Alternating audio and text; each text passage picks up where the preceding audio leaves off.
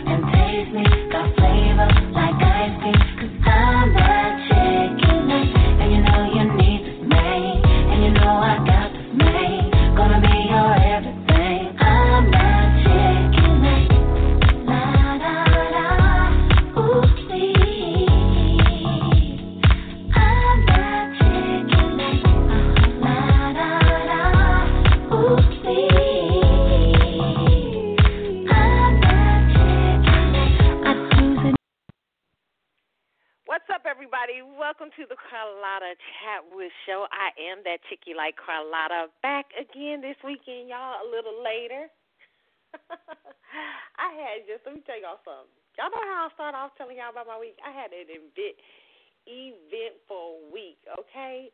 And then this morning, like I mean early this morning. So you know how you get up? I was getting up and I was walking toward and I forgot I left this box. I got this box, this box of something I just uh purchased and I got this box and I forgot I laid it out in the middle of the thing, and so I'm walking and I slammed my foot on the box. You talking about hurting, man. I think I've been hurting for a couple hours, a few hours.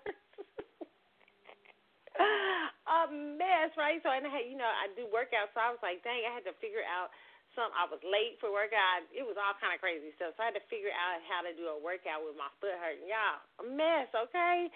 Just a craziness. So my week, it's been crazy, but good. The first week of October, man. Can y'all believe we in October already? Like, this is the 10th month. Oh my God. Time is moving so fast. Oh, Lord. I mean, before you know it, we be in 2021, child, okay? God willing, God bless, okay?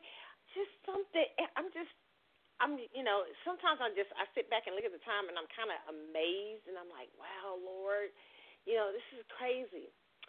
So,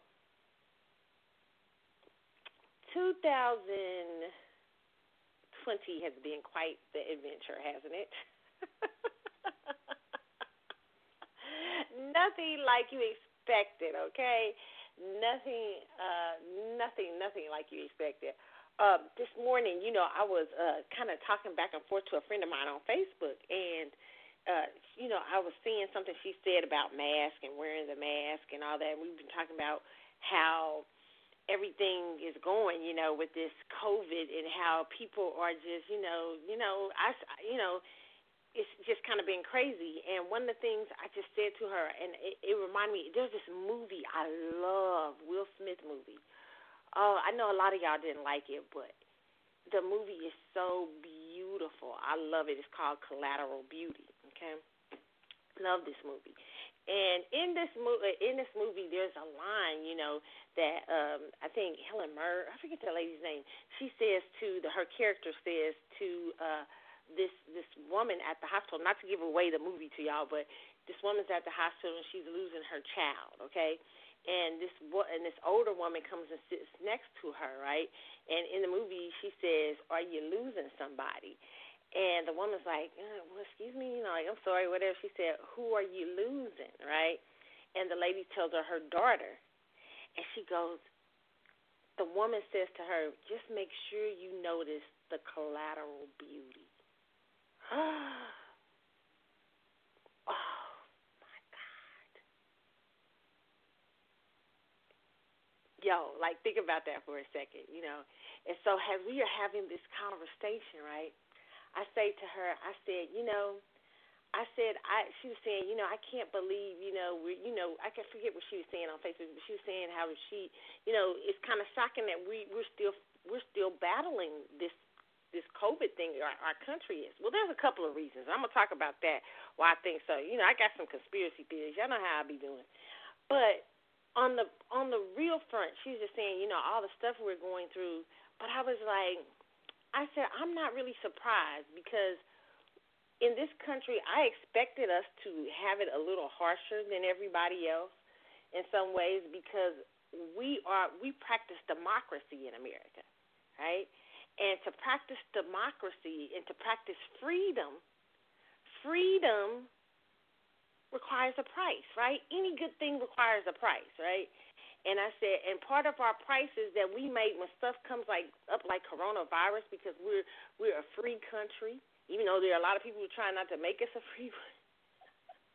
and black people have had a, a significant different experience in America, but because the values uh, of America are supposed to be freedom, freedom of speech, freedom of movement, freedom of religion, freedom of worship, all these wonderful, beautiful things that we have in America. Very seldom do we realize as Americans that it costs. And I told her, I said, I, I was reminded of that movie, movie, and I said, it's really collateral beauty.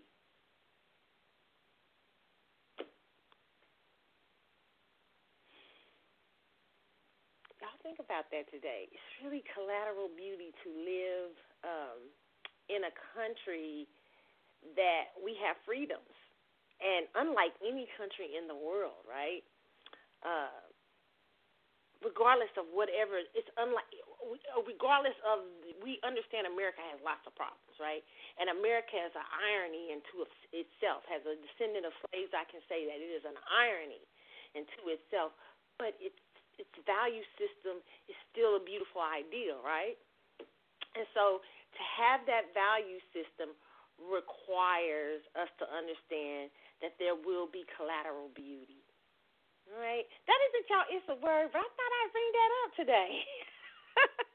All right, you know, so that, you know, we were having that conversation. I just thought about that and everything. And, and I wanted to share that with you guys. because we're going to be talking about a little later on in the show. Donald Trump, excuse me, uh, as you guys know, the president has COVID, COVID, and uh, we're going to talk about that a little bit later on into the show and discuss. Uh, I'm going to discuss with my thoughts on that. Also, uh, Essence Magazine, complete debacle at Essence Magazine, and you know what? COVID 19 is probably showing that Essence Magazine is really weak. And I've always suspected that the prop to Essence was the festival and the uh, um, and and and uh, kind of its branding. And we'll talk about that a little later on to the show. We'll talk about the debate, of course, the debate debacle, complete debacle of the debate, okay? We'll talk about that and a whole, whole lot more we got to talk about here on the show today. But uh, first, did y'all get to see Power 2?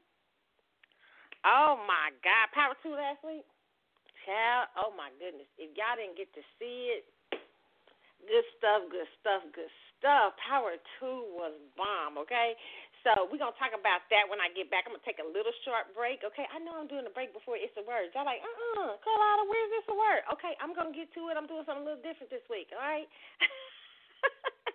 all right, so we're gonna get to all that. It's a word more and everything when I get back. Meanwhile, we're gonna start off with Vay. Get get to know you. I love this one. Okay, it's the CC show. Y'all know who Bay is, right? Do I have to always explain to y'all who Bay is. Maxwell. It's the CC show. I'll be back in a moment.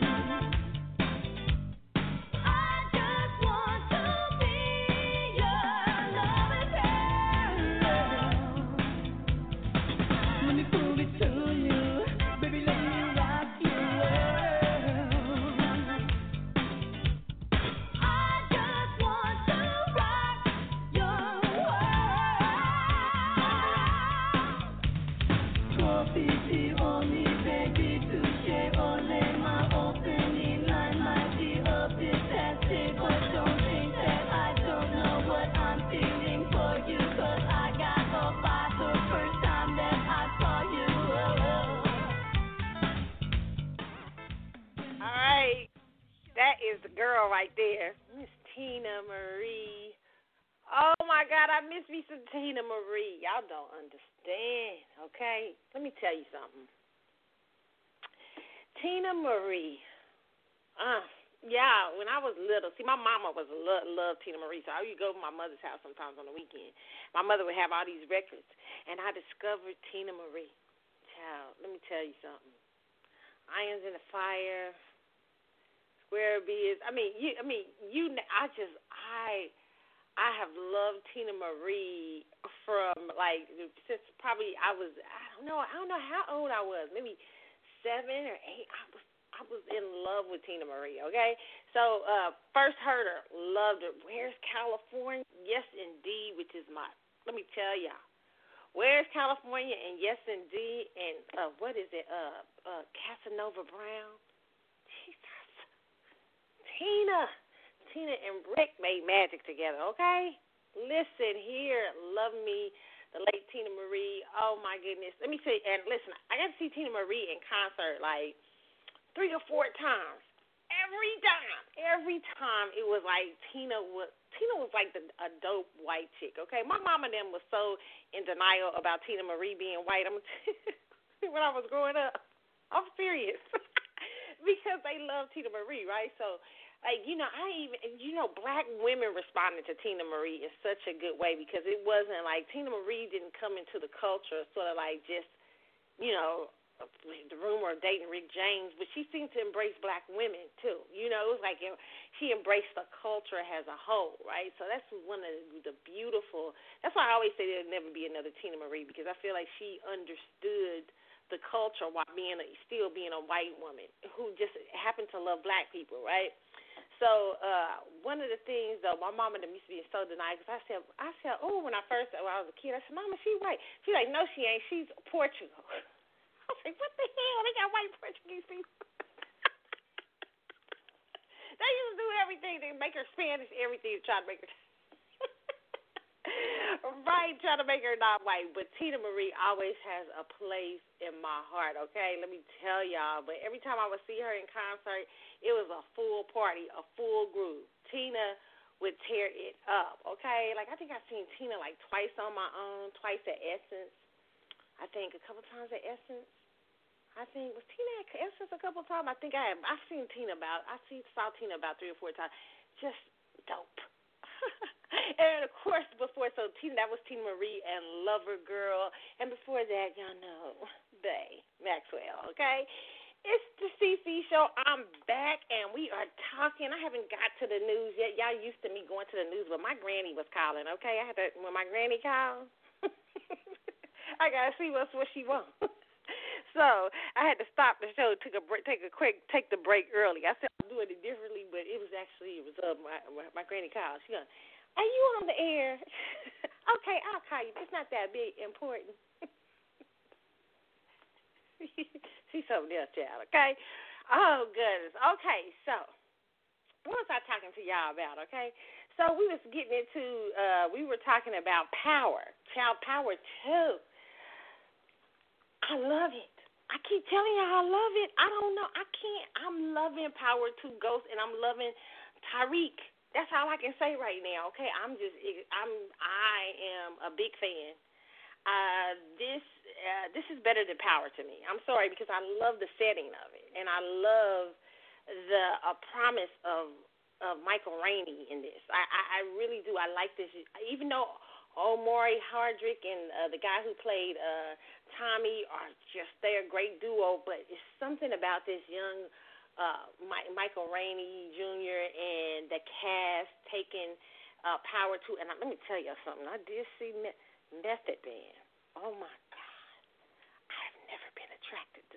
I mean, no offense, but Method Man is not usually my type. But damn, did y'all see him last week? after the love scene in them un- in the undies. Oh no, that's a th- that, Courtney Kemp's out here giving thirst traps for real though. wow. Damn.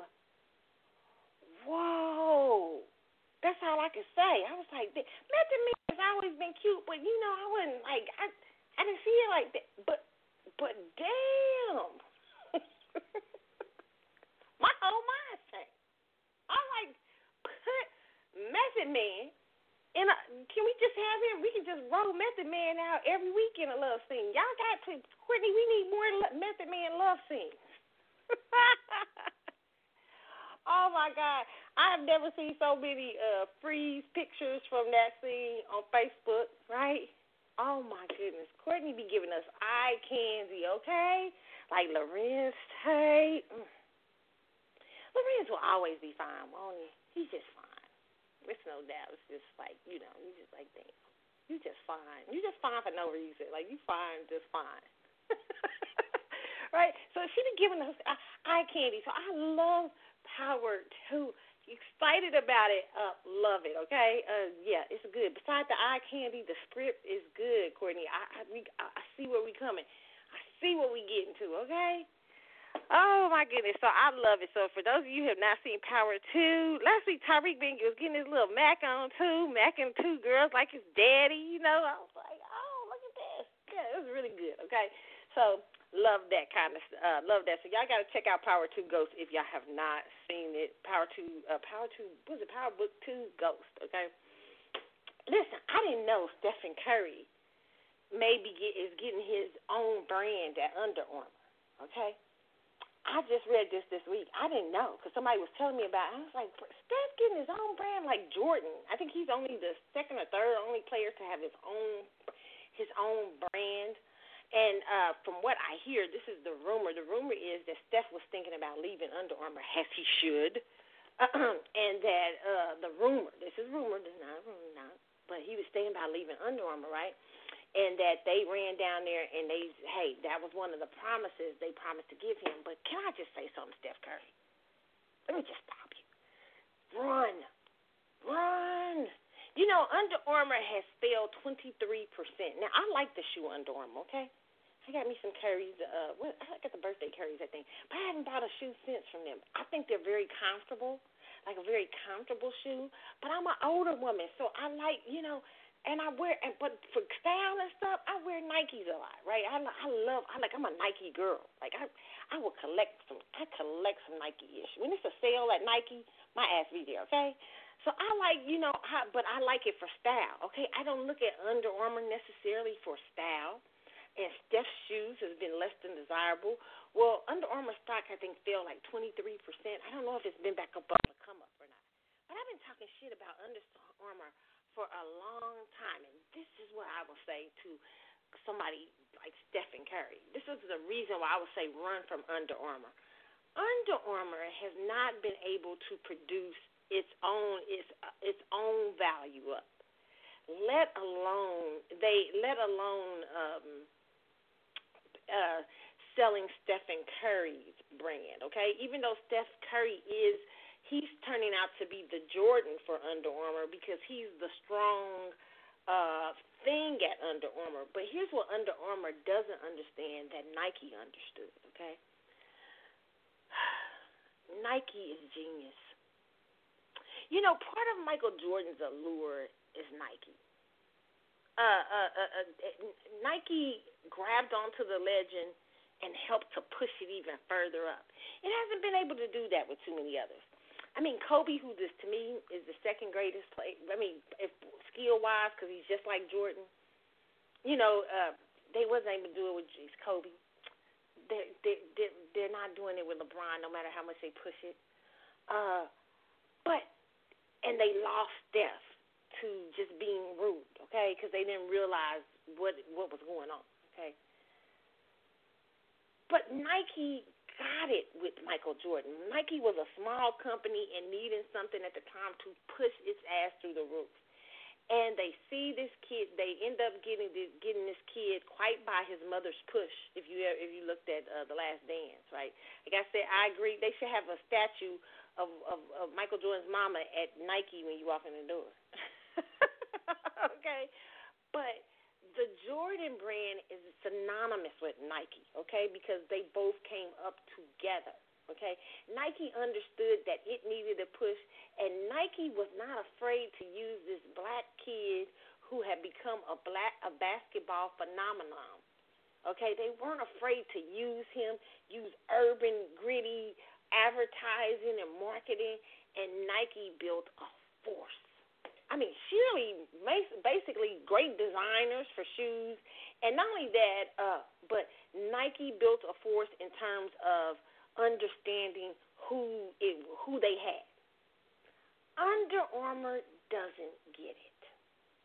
Okay, Under Armour is failing because they haven't realized how important Steph Curry is to it. They haven't gotten it. They don't understand it. They don't understand that they need Steph Curry to build the house. Under Armour, I knew that Under Armour was in trouble when I saw Steph Curry uh, when it was during what was it? It was during a championship a couple few years ago when they was playing Cleveland, and the commercial that Under Armour played was not a Steph Curry commercial.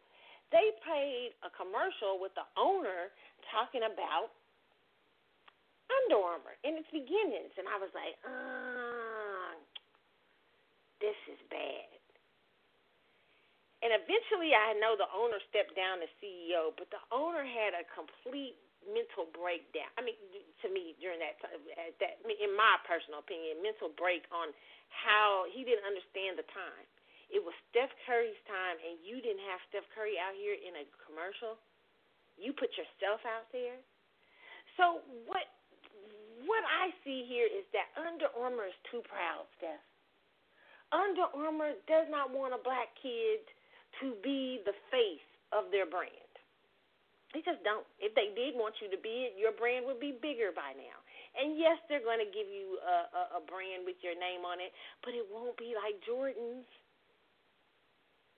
unless they go hire Nike's old marketing crew. Now I know they hired the brand person over Nike that was over Jordan's uh, Nike Rise, but trust me, if they're not willing to give up being the if Under Armour is not willing to give up their current branding, which is to old white men, football, is very conservative. If they're not willing to go after to go after grit and urban. Even though Steph, you're not that, but that's how that's the basketball world, okay? So it'll be a it'll be a failure just like the ugly shoes, okay? so uh, you know, uh, this is what I say. You know, that's why I say sometimes, you know, sometimes I think Steph has made his point. When I read this article, I was pretty shocked. You know, I was like, Steph, you made your point to Nike. Nike understands. Nike's looking for the next Jordan. Everybody is trying to kill the Jordan ghost. Have you noticed? Everybody. Nike wants to kill it, but really can't because Jordan is Nike is the house that Jordan built. The NBA wants to kill it. They keep prep, put, putting LeBron up to the thing, and they're going to literally probably give him this uh, this title because they want him to be that. But he's just not a he's just not Jordan okay, I think, Steph, you got to see that Nike can make you, you, you guys could have a beautiful marriage, I think. Now you could, because they've learned their lesson. They've learned that they shouldn't have turned you away. They get it. But Under Armour, I would run a far, far, far, far, far, far away. Just my opinion on that, okay?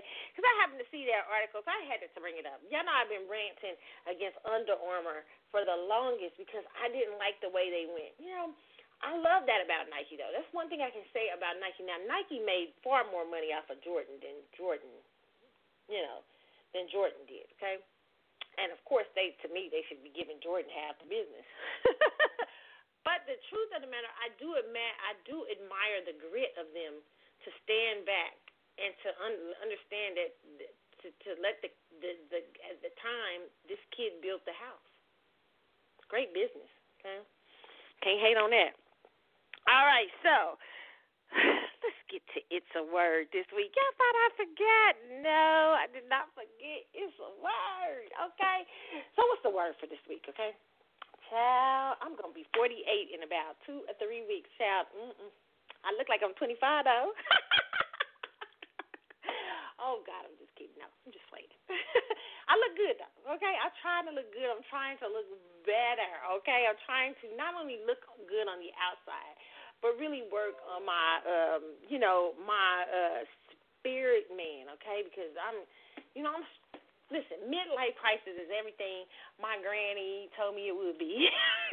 it's not all it's not I'm not as nerve wrecked as she was. My grandma was like a nervous wreck, but I'm not as nerve wrecked as she was, but I am um feeling the life changes and the life pivoting and uh my you know, I grew up with a very youthful. My grandmother, my grandparents were very youthful. My grand, I grew up. I was raised by my grandparents. I tell you guys this all the time on here. And uh, for those of you who are new who don't know the story, but I grew up. I was raised by them. My grandparents, particularly my grandmother, so youthful. My grandmother still. My grandma still be talking about. uh She be calling me up about. She got this crush on child. Uh, what's she loves Busta Rhymes. Don't know what he be talking about. And she loves uh uh uh what's the what's the Pit Pitbull. Oh my God, she's just fascination with Pitbull and just as ridiculous because she's. I think she's in love. Okay, I be telling my grandpa to watch out. okay, but she's very youthful. Always been. My grandmother, I never knew her not like. My grandmother was always wearing heels, real fancy, everything. Okay, so so I understood very uh, early on about uh, aging gracefully and aging, and because I had a great example with my grandmother and just my grandparents. Period. Okay, so uh, and plus they had a young kid in the house, so they had to, you know what I'm saying, to be a little youthful. Okay, but I'm like, you know, I'm trying to deal with this concept of aging. Uh, also, you know, uh, there's so much because I'm 48. I don't have any children. It's just very different. Uh, a lot of my friends have children. Some of them have grandkids now, and all kinds of things. And it's like, you know, whoa, like you know, like wow, this is my whole life is somewhat some sometimes unexpected. There's some things I'm like, hmm. right, you know, this this is I wow, this is different, okay? But it's it's now I'm looking at you know like you know and sometimes that that that distinctively makes me very different you know from them you know um you know I don't have a lot of you know I don't have the responsibilities they do and all this stuff but you know I'm trying to figure out like you know how do I decide you know dealing with the concept of aging and I've talked to you guys about this before uh just trying to decide what that can be for me, okay? So this conversation is for the women over 40, okay? Women over 40. And for you young girls, you can listen to it because you're going to head there one day. You want to head there, right? Because otherwise, it's the alternative if you don't. Uh, Jesus then came back. okay? All right, so uh, things, uh, this is what I deciding, trying to figure out and decide what that can be has been just like a journey for me and everything. And you know, it's like I'm heading divorce 48, but I still feel like a kid, you know, in a lot of senses. So uh, this is the things I'm discovering to help me through the aging process as I go through it. And God hopefully I go through it completely, Lord. right? So, uh, and it's it's nothing bad about it, you know. Because lately I've been listening to people talking about older women hitting the wall when they're past a certain age. I'm like, damn. It's like, oh damn. Like an older woman, if she's single, I mean, it's hell for her. You know, I'm married, but for women, they like they they just make it like you have before you don't nobody want you. I'm like, damn. Is it really like that? I mean, you know, it is, it, and so to hear all of these things and these these things, sometimes we forget about, you know, uh, the beauty of aging. And since we're talking about collateral beauty today, because I talked about collateral beauty at the beginning of the show about our democracy, okay? There's collateral beauty in aging, right? There is, you know. Like collateral damage is collateral beauty. The wrinkles in your face, the the things you go through, your body changes, noticing different things, it, it, all the different things. Okay, it's it's it's the it's the beauty of life because while you're still living, the body is regenerating and changing, and, and the body is sometimes on decline, right? Uh, every day that you live, the body's on decline. If you're 21, your body's on decline. I mean, you can do all the things to keep you healthy, but eventually, right, the body will, uh, if unless I, like I always say, unless Jesus tarries, the body body will decline on you. Okay, for those of you that say that for the for the spiritual people who uh, uh, who are Christians and understand that concept, but. um here's the things I'm discovering, and hopefully it helps some women out here, and hopefully it helps you young girls in understanding what's important for you right now. Okay, um, listen, we may make we may have made some mistakes, ladies. Okay, older ladies, and there are consequences for that. Okay, and prices, right, for the life we've lived, or things we've chosen, or decisions we've made, but nothing that we can't handle. Okay and we got to remember that God's got us, and uh, you got this, okay? I mean, the thing is to face it, okay? There are things in your mid midlife years you discover, like, you know what? Damn it, damn it, why did I do it like that? right? And I've been talking about this for weeks now because I'm I'm going through this, right? And so, but you have to realize that's a part of living part of living is making mistakes, making bad decisions, making this and that, okay? And it's when you discover that, when you discover those things and you you accept the consequences of them, the next thing I would say is correct the course. It's never too late to correct the course, okay? Correct well, sometimes it's too late. I mean, sometimes it's too late on some things. Y'all know we know how to discern when it's too late for certain things and when it's not, right? Okay? But most things it's never too late to correct your course to change how you want to live and change to a life that fits you for where you're at right now, okay? It that is something that you can do, okay? And then the next thing I had what down is um the importance of keeping yourself up, child. Let me tell you something. Okay? Because life hits, and this is for young girls in your 20s, okay? you can have a series of disappointments in your 20s and things like that happen. I've had it. I had it. You know, I always share it with young girls. I had a series of different things happen, a series of odd things. I was just like, my, you know, I went into a little hole for a little while. You know, I, I had a series of bad relations.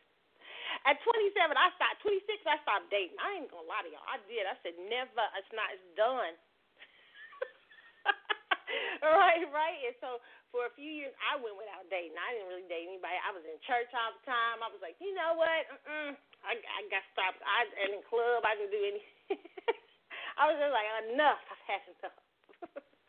right. So, but um, um, I as I was going through that period, right. I I didn't realize that there was certain there were certain types of depression that I was dealing with. I didn't realize I was dealing with depression at that time. I did not, you know. I didn't realize that. I realize it now, okay? And I see in that period a very weird period, okay? A very weird period of me being there, but me also checking out, okay? And this is for for the younger women, okay? And for older women too, you can some of you guys can relate to me, some of you can't, okay? But uh sometimes we check out in our late 20s, late 30s and stuff like that. And and you it for other women some of my friends i know we've had these discussions and some of my friends it's been they they were in the middle of having families and children.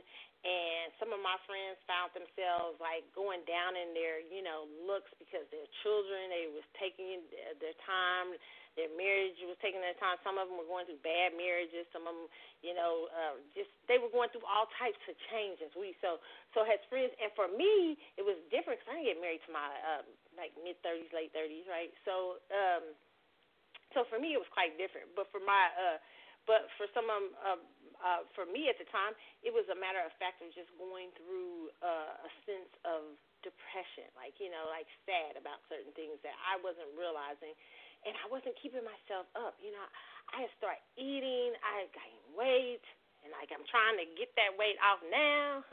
Been doing a good job though, but you know, not still where I want to be, but good, right? So, so, uh, and and just going through all of these different things and didn't realize it, you know. And then when I came out of it, I was like, wow, damn, something happened to. I had a very spiritual experience. And listen, I got married through this depression too. I, you know, very this very true. I mean, I even though I had a great uh, relationship in, in marriage and stuff, a wedding and everything, I was still depressed silently.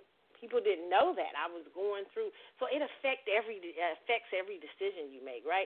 So you know now I'm I'm coming out of that. You know, the husband husband husband like, oh my God, what's what's going on?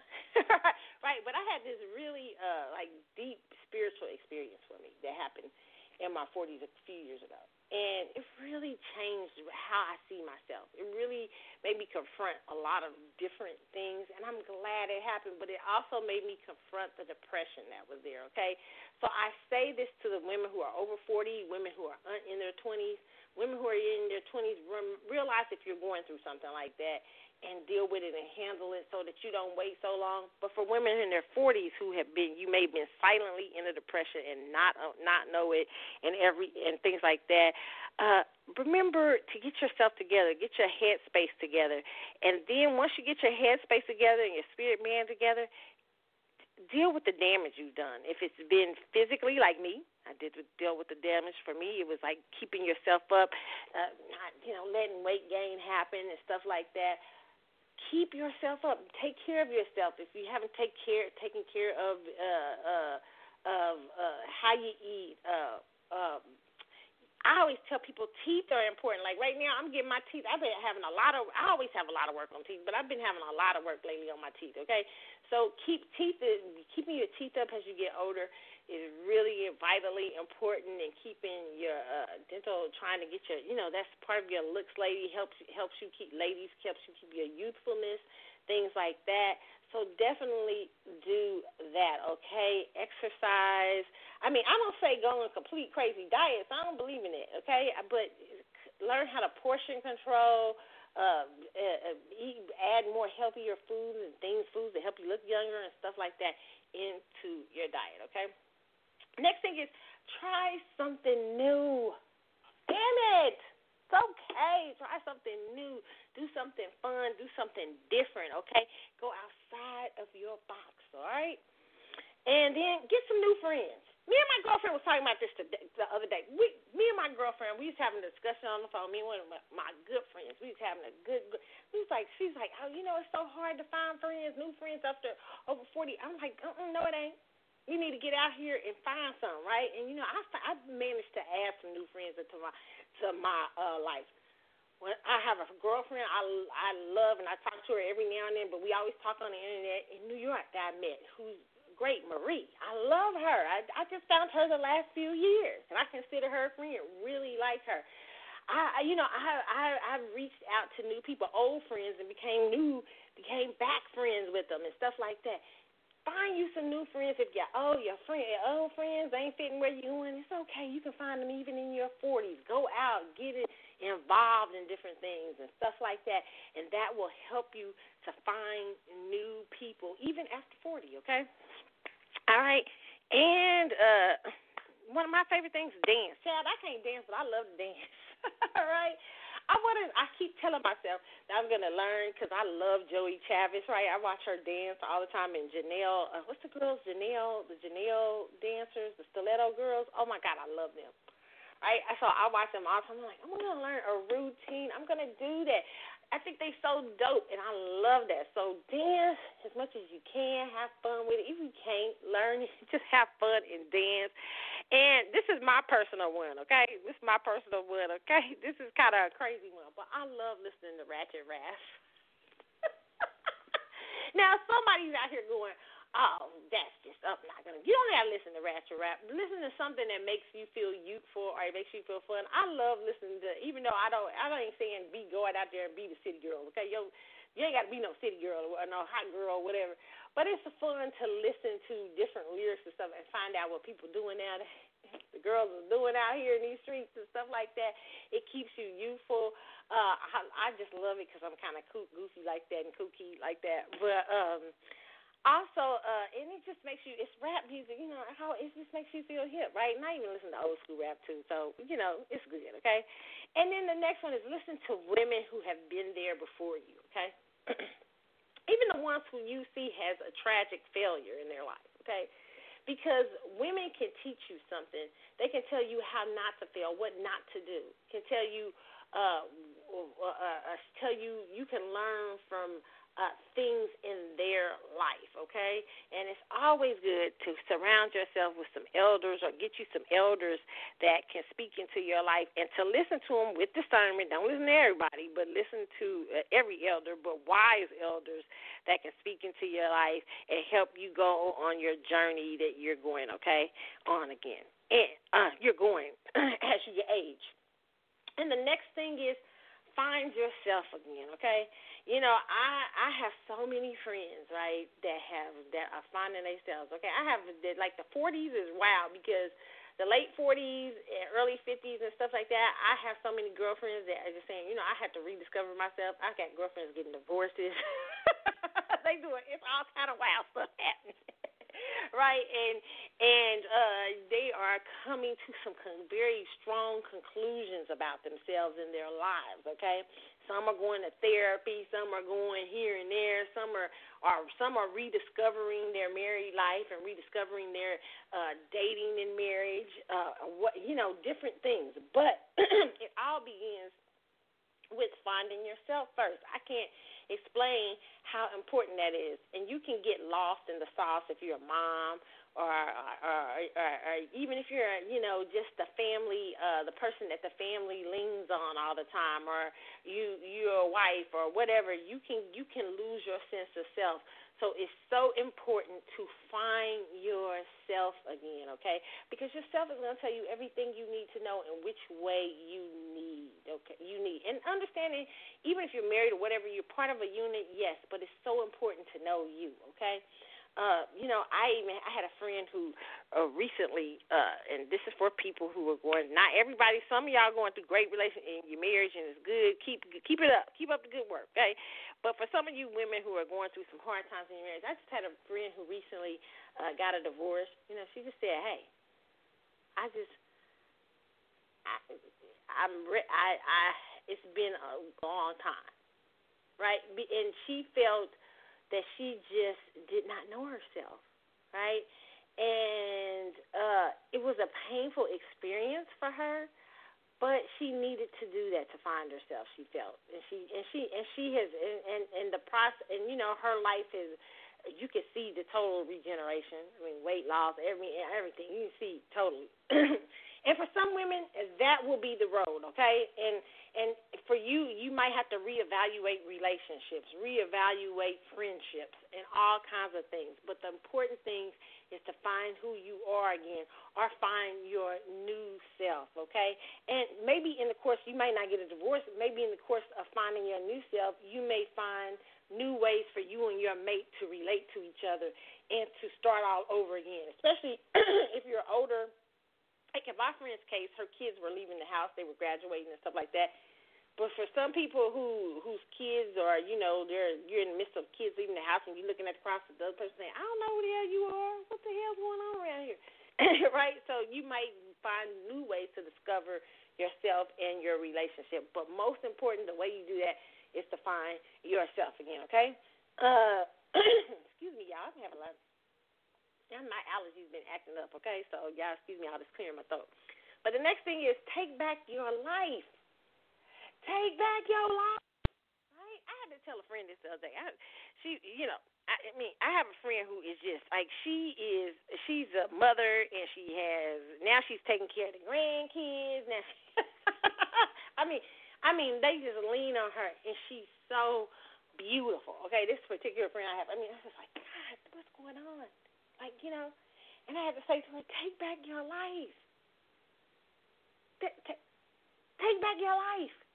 Like she was doing everything for everybody else, but she hasn't had time for herself. Now she's finding herself a mother again because she has an irresponsible child who does not want to be a mother right? So she's having a fun. And now I know what that's like because I was raised by a grandmother who had my grandmother. My mother was a teenage mother, so my grandparents had to to raise a, a little baby when they were expecting everybody to be gone, right?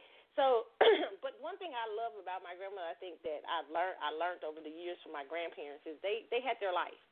And, I mean, they made sure that the life they had their own life right? Cause and so I feel like that you sometimes when you as a woman you have to take back your life, right?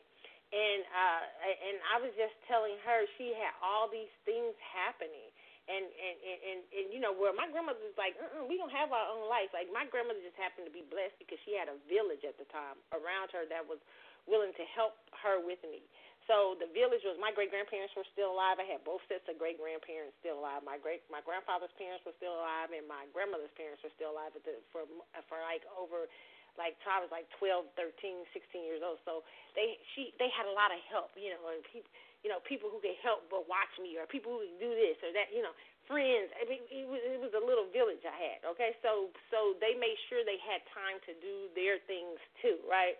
And so somebody you may be a, a parent who's got caught up taking care of grandkids, or you may be caught up taking care of uh, things and people's responsibilities that you shouldn't, that you've been left with but take back your life in some form. You only get one. And live it, okay? Live it. I had to tell this particular friend, take back your life.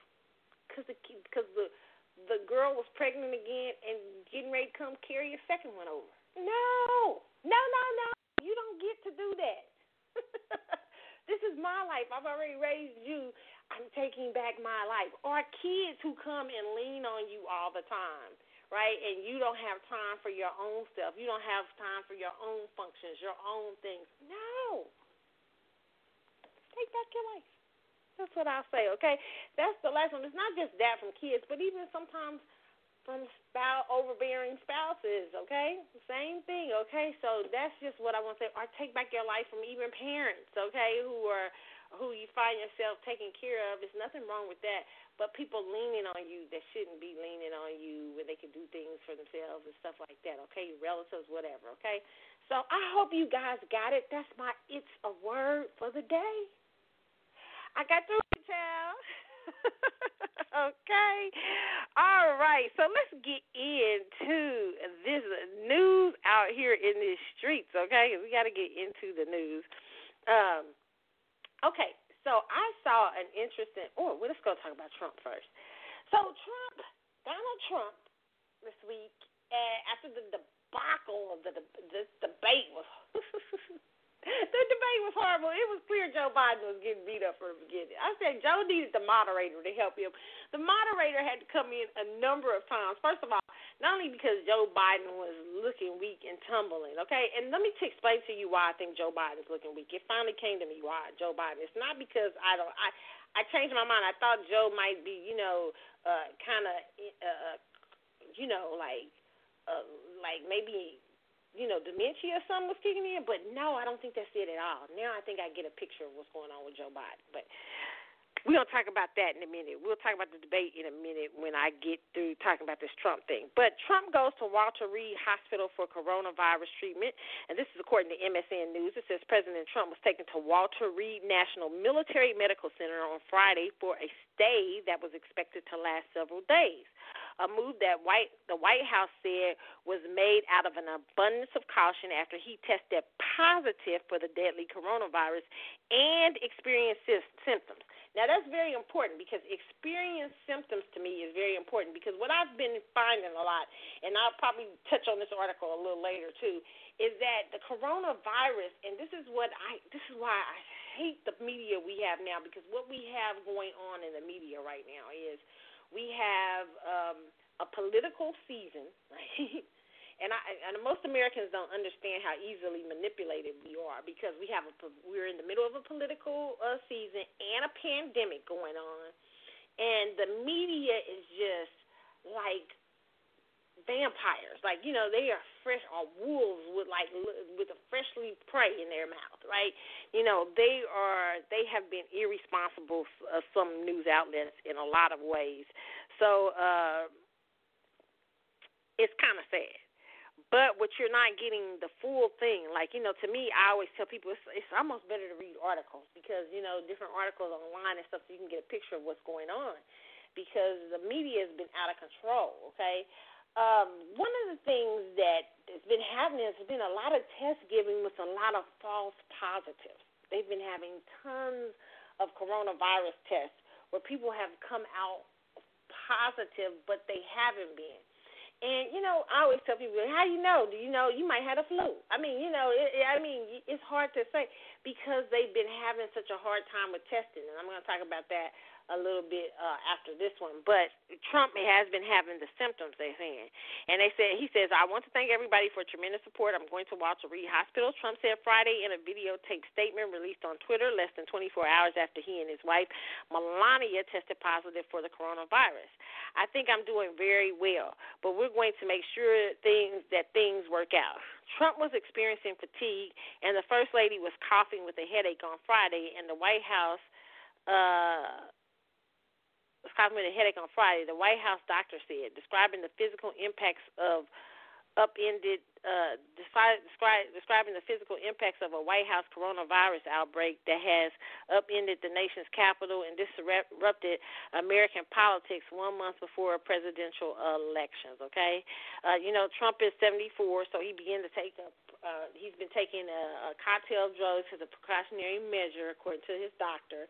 Sean Conley. He also came on. I heard him on C-SPAN a little bit before I started the show, and he was talking about how Trump hasn't been on any oxygen or anything like that, and he seems to be doing well, um, responding to treatment, and that's that. Okay.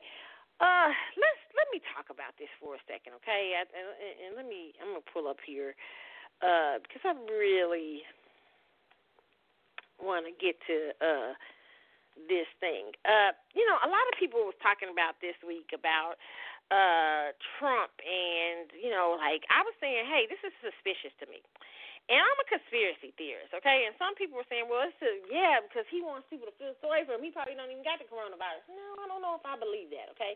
But I can I can understand that point too, okay? I actually think Trump wants the hell out of there, to be honest. But that I, I digress. but uh, uh, you know, um, here's the thing, okay? Um, there are significant things that happened this week, and I'm going to kind of get off the coronavirus thing for a little bit and go into this article that I saw on Forbes. It, and I, I want to explain something to you. And this, you know, I always try to go deeper on the show when I'm talking to you guys about politics and stuff like that because I kind of have an audience. I feel like even though it's a small little audience, I feel like I have an audience that kind of understands that if you listen to me, you're listening to uh, kind of you know somebody with ideas who looks beyond the surface. Okay, so. uh I don't. I look at this. I want to. I guess I want to talk first about something that the media did not talk a lot about this week, Okay, they did not. They didn't spend a lot of time on it. I think it's important for what the what I'm trying to shape here. This is just my personal opinion about things. But there was this very interesting article on Forbes magazine. Now I'm building a case for something I believe. Okay, it says globalization hits a brick wall named Trump. Okay, and this article was written at the beginning of September, September 4th and it's a it's a is this an opinion piece? I'm not sure. By Patrick Watson. I'm not sure if it's an opinion piece or not from from Forbes, but uh, it says uh, until about 50 years ago, people paid attention to the area where they lived. They read local papers, shopped at local merchants, and socialized at local events. Technology ended all that. Okay. Now we get our news from the internet. We buy imported goods. We converse on social media with friends thousands of miles away. But this globalization process changed the world, sometimes for the better, but with significant side effects, hence today's dissatisfaction. Now technology is swinging the pendulum back. Globalization is going in reverse. And, and again, the process will hurt some people. We can't stop it. We can minimize this pain by letting letting it occur gradually. Give everyone time to adapt. President Trump doesn't see it that way. He wants to deglobalize no matter the cost. Okay. Um, and he's saying, I wrote this in August 2016 when I thought Trump would surely lose this election. That's what he said. Humanity spent last 50 years globalizing. Now, thanks to certain technologies, the whole process is going in reverse. I think historians will mark the 2008 financial crisis has a turning point, peak globalization. I don't say this because I want a deglobalized world. What any of us want or don't want is irrelevant. I believe that transition will happen whether any of us want it or not. It will not happen in a linear fashion, though. The process that uh, brought us to this point had starts, stops, and slowdowns. Reverse globalization will have ups and downs, too, but a new set of technology will keep uh, pushing forward. He said, I didn't anticipate that Trump would be in position to attack all things global, and particularly China, like a wrecking ball demolishing the building. Now, I'm going to stop here. Now, I've always told you that my idea about New World Order and um, and the elites who run the world, if there's such a thing, if you like to think that, I believe that, uh, their ideal state has always been China. China is a communist country. It's easily controlled. China, uh, even uh, I think, even has pop, even control on how many children you can have at one time. Okay, so um, it's easier to control the masses through China. Now, do I believe that China's uh, the people in charge run China? No, I think these are great big uh, business luminaries and technology luminaries behind the scenes that we don't see that are able to buy government, buy off government, and be able to uh, puppet governments. Okay, this is just my personal opinion. Okay. Uh, it says the president trade war and attacks on various inter- international institutions were big dents. But last week he took it to another level, saying U.S. and Chinese economies should separate completely. Well, listen, I kind of agree with Trump on this because Trump, you, you well, all that China's been acting as a debt as a debt buyer. Okay, it's been buying a lot of our debt, but it's also been taking a lot of business from America. Okay, uh, so, but Trump says our country has not has lost stupidly trillions of dollars with China over many years. They have stolen our intellectual property at a rate of hundreds of billions of dollars a year, and they want to continue. I won't let. They want to continue. I won't let that happen. We don't need China, and frankly, uh, frankly, we'll be far, uh, I forget what else he said, uh, far better off without them. The vast amounts of money made and stolen from China, from the United States year after year for decades uh, must and will stop. Our great American companies are hereby ordered to immediately start looking for an alternative to China, including bringing your companies home and making your products in the U.S. Am responding to China's tariffs this afternoon. This is a great opportunity for the United States also. Also, I'm ordering the carriers, including FedEx, Amazon, UPS, and Post Office, to search for and refuse all deliveries of fentanyl from China or anywhere else. Fentanyl kills 100,000 Americans a year. President Xi said this would stop. It didn't. Our economy, uh, because of our gains in the last two and a half years, is much larger than that of China. We we will keep it that way. And then here, this is the person who wrote this article. He's going, sigh, where to begin? I could, in fact, check these tweets and show how wrong he is, but let's stick to the broader point. And as the rhetoric and tariffs escalate, it's growing clear that Trump doesn't just want China China to play fair. He wants a severe economic relationship. He wants to sever the economic relationship completely. We're better off without them, he says. In fact, he feels so stronger, strongly he orders American companies to look for alternatives to China. I don't see why that's a problem. There's India. There's a number of places too that you can. There's a global world out here. Okay, uh, I don't think you should ignore China but I first most certainly think you should look for alternatives, right? Uh, most analysts laughed off that threat. He can't do that, they said, but what if he can? Uh, President Trump can impose tariffs on Chinese and other imported goods because past Congress allowed presidents to do so under certain conditions. Trump has stretched that power far beyond what Congress intended, and he's getting away with it. Yes, we've heard a few rumbles about legislation to reduce his trade authority, but it's nowhere near passing both houses. And even if Congress passes a law ending Trump's tariff power, Trump can veto it. Overriding his veto requires two thirds vote in the House and the Senate. Unlikely as long as a few Republicans as few Republicans stick with him. So as practical as a matter, nothing stops Trump from raising tariffs on Chinese goods as high as he wants. He doesn't want to. He doesn't have to stop at 20% or 30%. He can make a, the tax a 100 percent, 500 percent, 10,000 percent, whatever he likes. He has the power right now. Okay. Uh, court challenges may stop him, right? Okay. But see, this. Here's my thing. Uh, they don't want to see him putting China in check. Most Americans don't know that we really we've lost the pharmaceutical industry. uh, eighty percent of the pharmaceutical industry is ran out of China. Americans are losing jobs. So on that front, let's stay right here, okay? And for Black America, yes, listen here.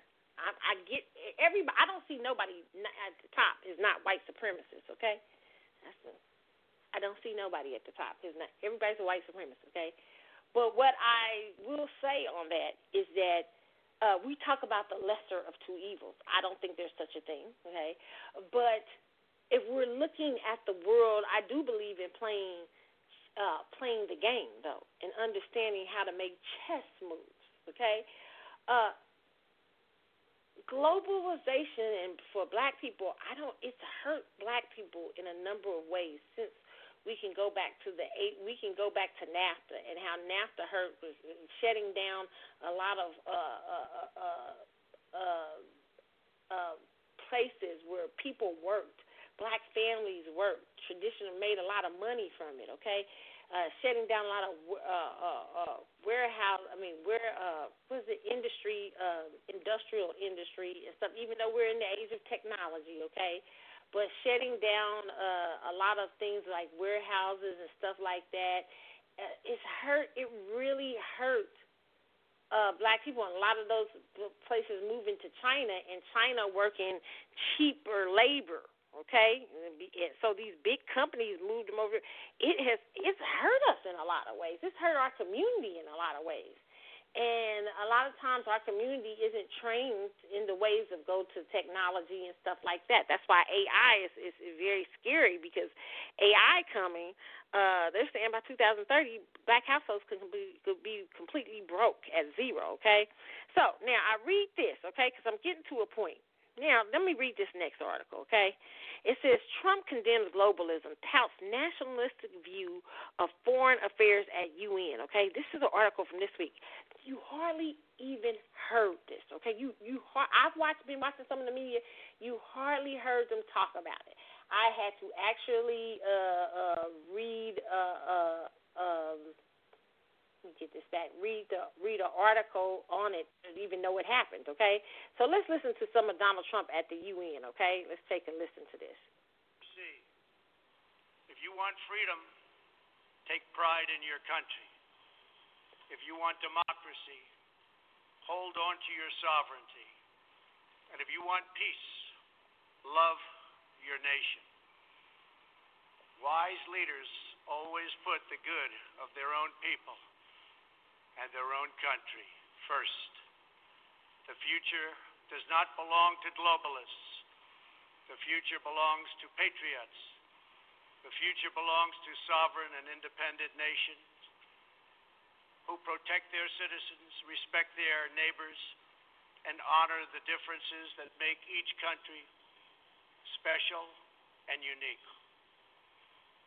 It is why we in the United States have embarked on an exciting program of national renewal. In everything we do, we are focused on empowering the dreams and aspirations of our citizens. Okay. Now, I want you guys to hear that, and I'm going to read a little bit of this article, and this is from the Washington Post. It says President Trump delivered one of his harshest critiques of globalism here Tuesday at the UN. This is this article was written September 24th, Anne Gearan. It says uh, Tuesday at UN General Assembly promoting Amer- the America First ethos that has defined his presidencies on issues of defense, trade, and immigration before a body built on international cooper- cooperation. Okay, Trump read his. Now listen to how they sound. They're they're already criticizing his nationalism. Okay. Trump read his address in a somber monotone, rarely punctuating words or pausing for emphasis. But his message for the 74th session of the annual gathering of world leaders was clear as he argued that a view of the world as global commons had exerted a religious pull over past leaders at the expense of their own nations. Okay? The future does not belong to globalists. The future belongs to patriots. We heard him say that, okay? Uh, and then, you know, they talked about that. Uh, he talked about honoring the difference that make each country unique and special, okay? Trump's speech before the United Nations, a group founded on the principles that multilateral cooperation can stop international conflicts, underscored that his administration sees little bit benefit in assuming much of its global of the global, leadership responsibility embraced by his predecessors. In his 37 minute address, Trump stressed that all nations must take care of themselves first, while adding that the United States would get involved abroad when its own interests were threatened. He also used the platform Tuesday to take a hard line against Iran as tensions between the two countries escalate following an attack on Saudi on a Saudi oil facility this month. The United States, joined by Britain, France, and Germany this week, has blamed Iran for the attack on the oil facility. And during Tuesday's address, Trump called Iran one of the greatest security threats facing peace loving nations today. All nations have a duty to act. No responsible government should subsidize Iran's bloodlust, Trump said. As long as Iran's menacing behavior continues, sanctions will not be lifted, they will be tightened. But Trump's reluctance to escalate, escalate the uh, standoff with Tehran into a military confrontation was on display later Tuesday when he teased a potential meeting with the Iranian President Hassan Rouhani, okay, saying that Iran would like to negotiate, but the two sides had not agreed yet. For most of his address, Trump highlighted his national perspective in a multitude of areas, particularly trade and immigration, two issues that helped catapult him into the White House. On immigration, Trump issued a characteristic warnings to migrants from Central America making the journey to U.S. Uh, southern borders, saying, if you make it here, you will not be allowed in. You will be promptly returned home. His message for those who he claims to advocate open border policies were more stark. Your policies are not just. Your policies are cruel and evil, Trump said. You put your own false sense of virtue before the li- before the lives, well-being, and countless innocent people. When you undermine border security, you are undermining human rights and human dignity. He said the United States has worked with several countries in Central America and highlighted El Salvador, which signed an asylum co- cooperation agreement last week with the United States in an attempt to divert some of the record numbers of U.S. bound migrants. Trump is scheduled to meet with the president, Nayib Bukele, on Wednesday. Okay. Now, let me see. Let me let me let me. You guys saying, Carlotta, why are you reading this? Okay. And why are we talking about Trump and nationalists versus globalists? Because this is the problem. The Supreme Court justice is important, but for most part, I do believe domestic policy is not the thing. I think they consider that set. I feel like the argument has always been white supremacy is arguing out the argument of will will we run the world as a imperial as a as imperialists who uh, have our own sovereignty, but uh, uh, uh, but also we interfere in other nations, or will we do it as a global a global thing Will we remove borders, remove uh, different things, and everybody gets in. Okay. Uh, I'll just say this, and this is you're to hear my bias is clear. I've always said this. Okay. Uh, I am. I, I do believe in globalism in, to certain points. So to a certain point, I believe globalism can be good business a lot for business, and when when economies can move outside of the global terrain and, and, and, and be able, when people, companies can move outside and create big companies that uh, go across the world and stuff like that, there's nothing wrong with that. But I am a person who believes uh, more into the sovereignty of government. I do believe that governments should governments work with the UN, yes, but the UN should not have sovereign control over any government. Okay, humans are different in different parts of the world. Now, there are globalists who would love to remove those differences. They think they're creating utopia. uh, I don't even think they think they're creating utopia. I think they think they're making a place to control, the making the world an easier place to control because they feel like they have to control the populations. They feel like you as humans can't make decisions. You're irresponsible, and to some points you are. Okay. There's this part in the Bible I love. I don't know, I'm talking about the Bible for a minute, but I'm gonna throw it out there, okay? This because the Bible has a lot of lessons. You know, a lot of times people be talking about, you know, if you talking to me about the Bible, that ain't, you know, such and such. But the Bible has a lot of world and life lessons in it if you read it. I mean, it's like if you if you read the 48 laws of power, the Bible got that and more in it. right? So there's a part in the Bible where the people of Israel are asking for a king. They're saying, "We want a king." God, give us a king. And God said, Are you sure you want that? I want you to have sovereignty over yourself. Govern yourself. But and let me govern you in a spiritual place. But if you have a king, he's going to charge you taxes. It's going to be hard on you. And they still ask for a king. right? Because the people didn't believe they could control themselves.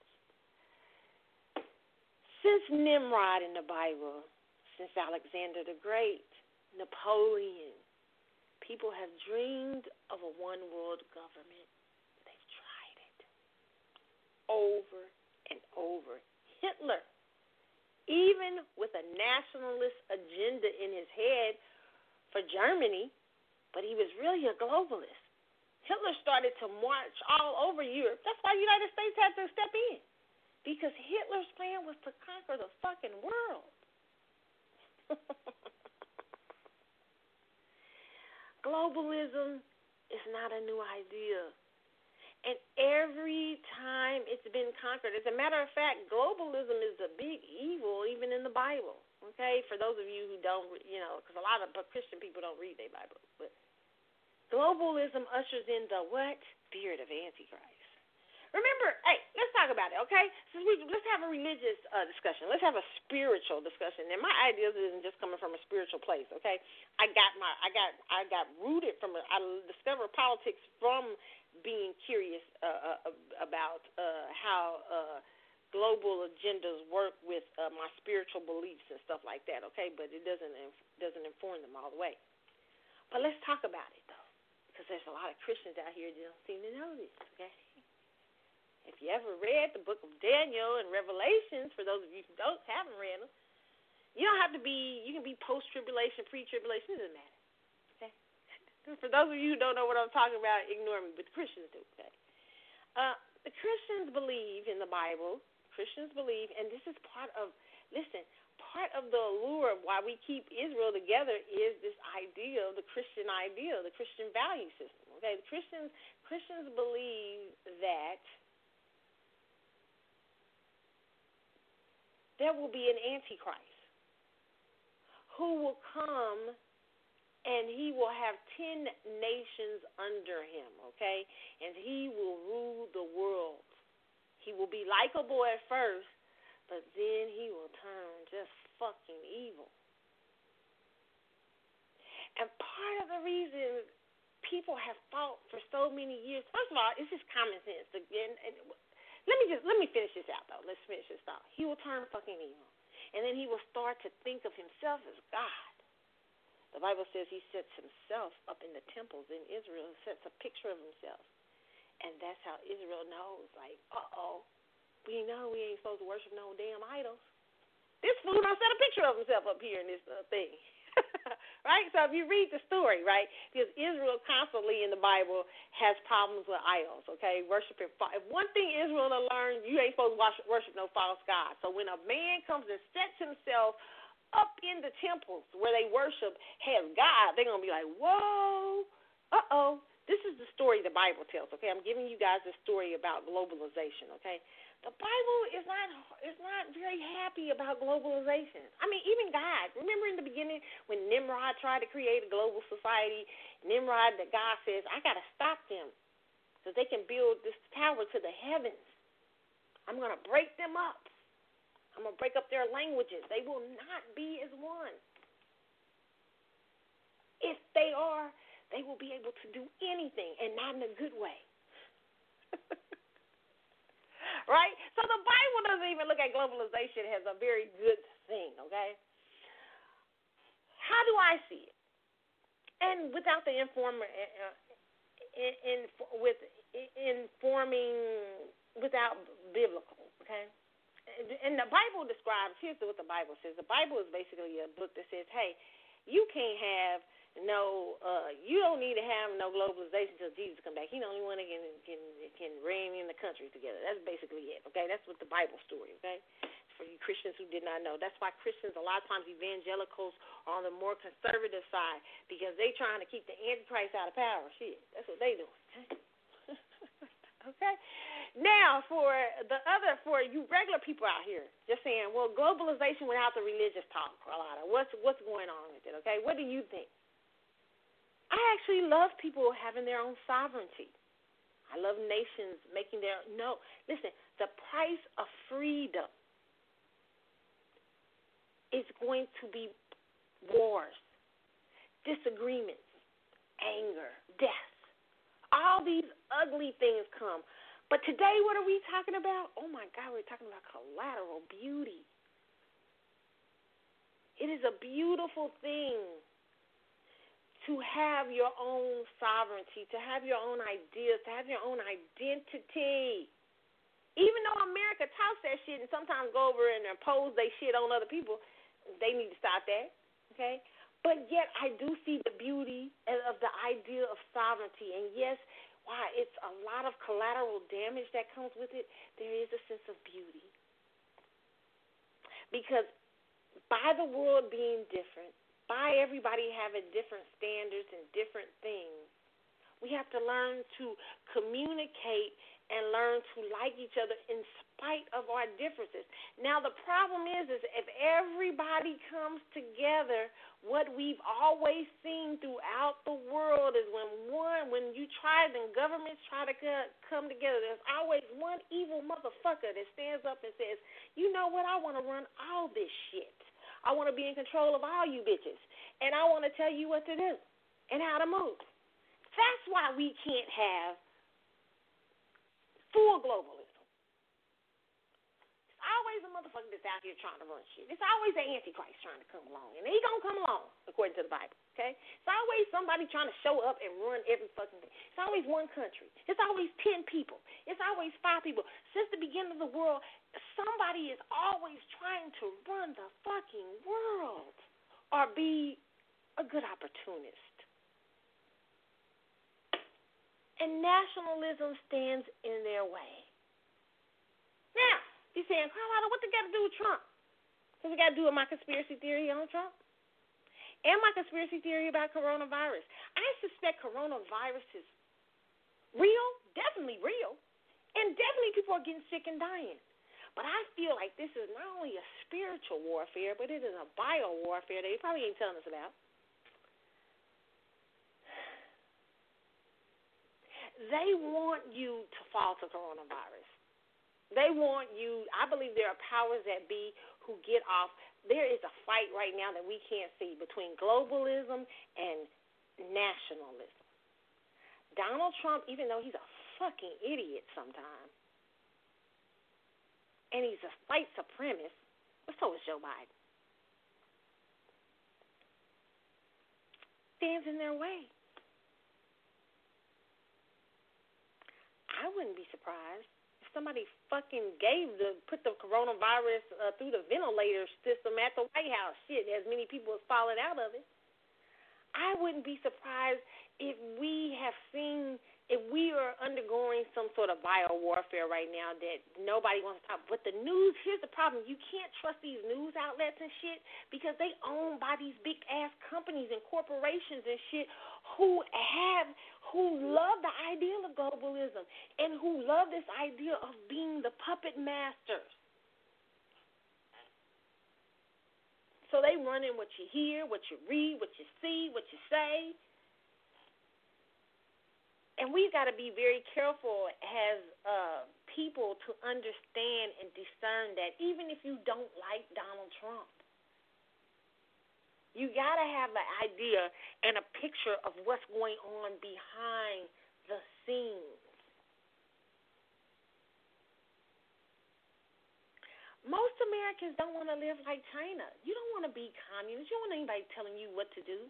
You don't want anybody dragging you out your house when you find out that when you find out there's a disease and they come dragging you out your house and not treating you with any forms of humanity. China's a communist country. It does not have freedoms like you do. You have freedom. You and now I'm not saying you got all the way freedom because that's slowly, slowly they slowly, slowly chipping away at it.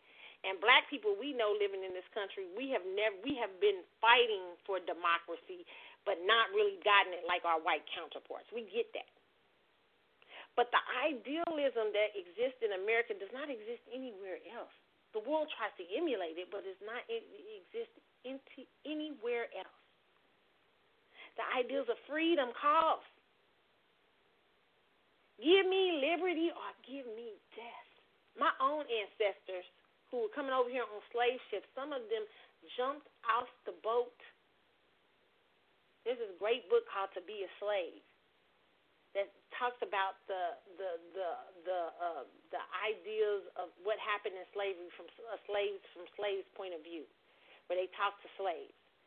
Some of them were jumping off boats because the idea of being not free, they rather die.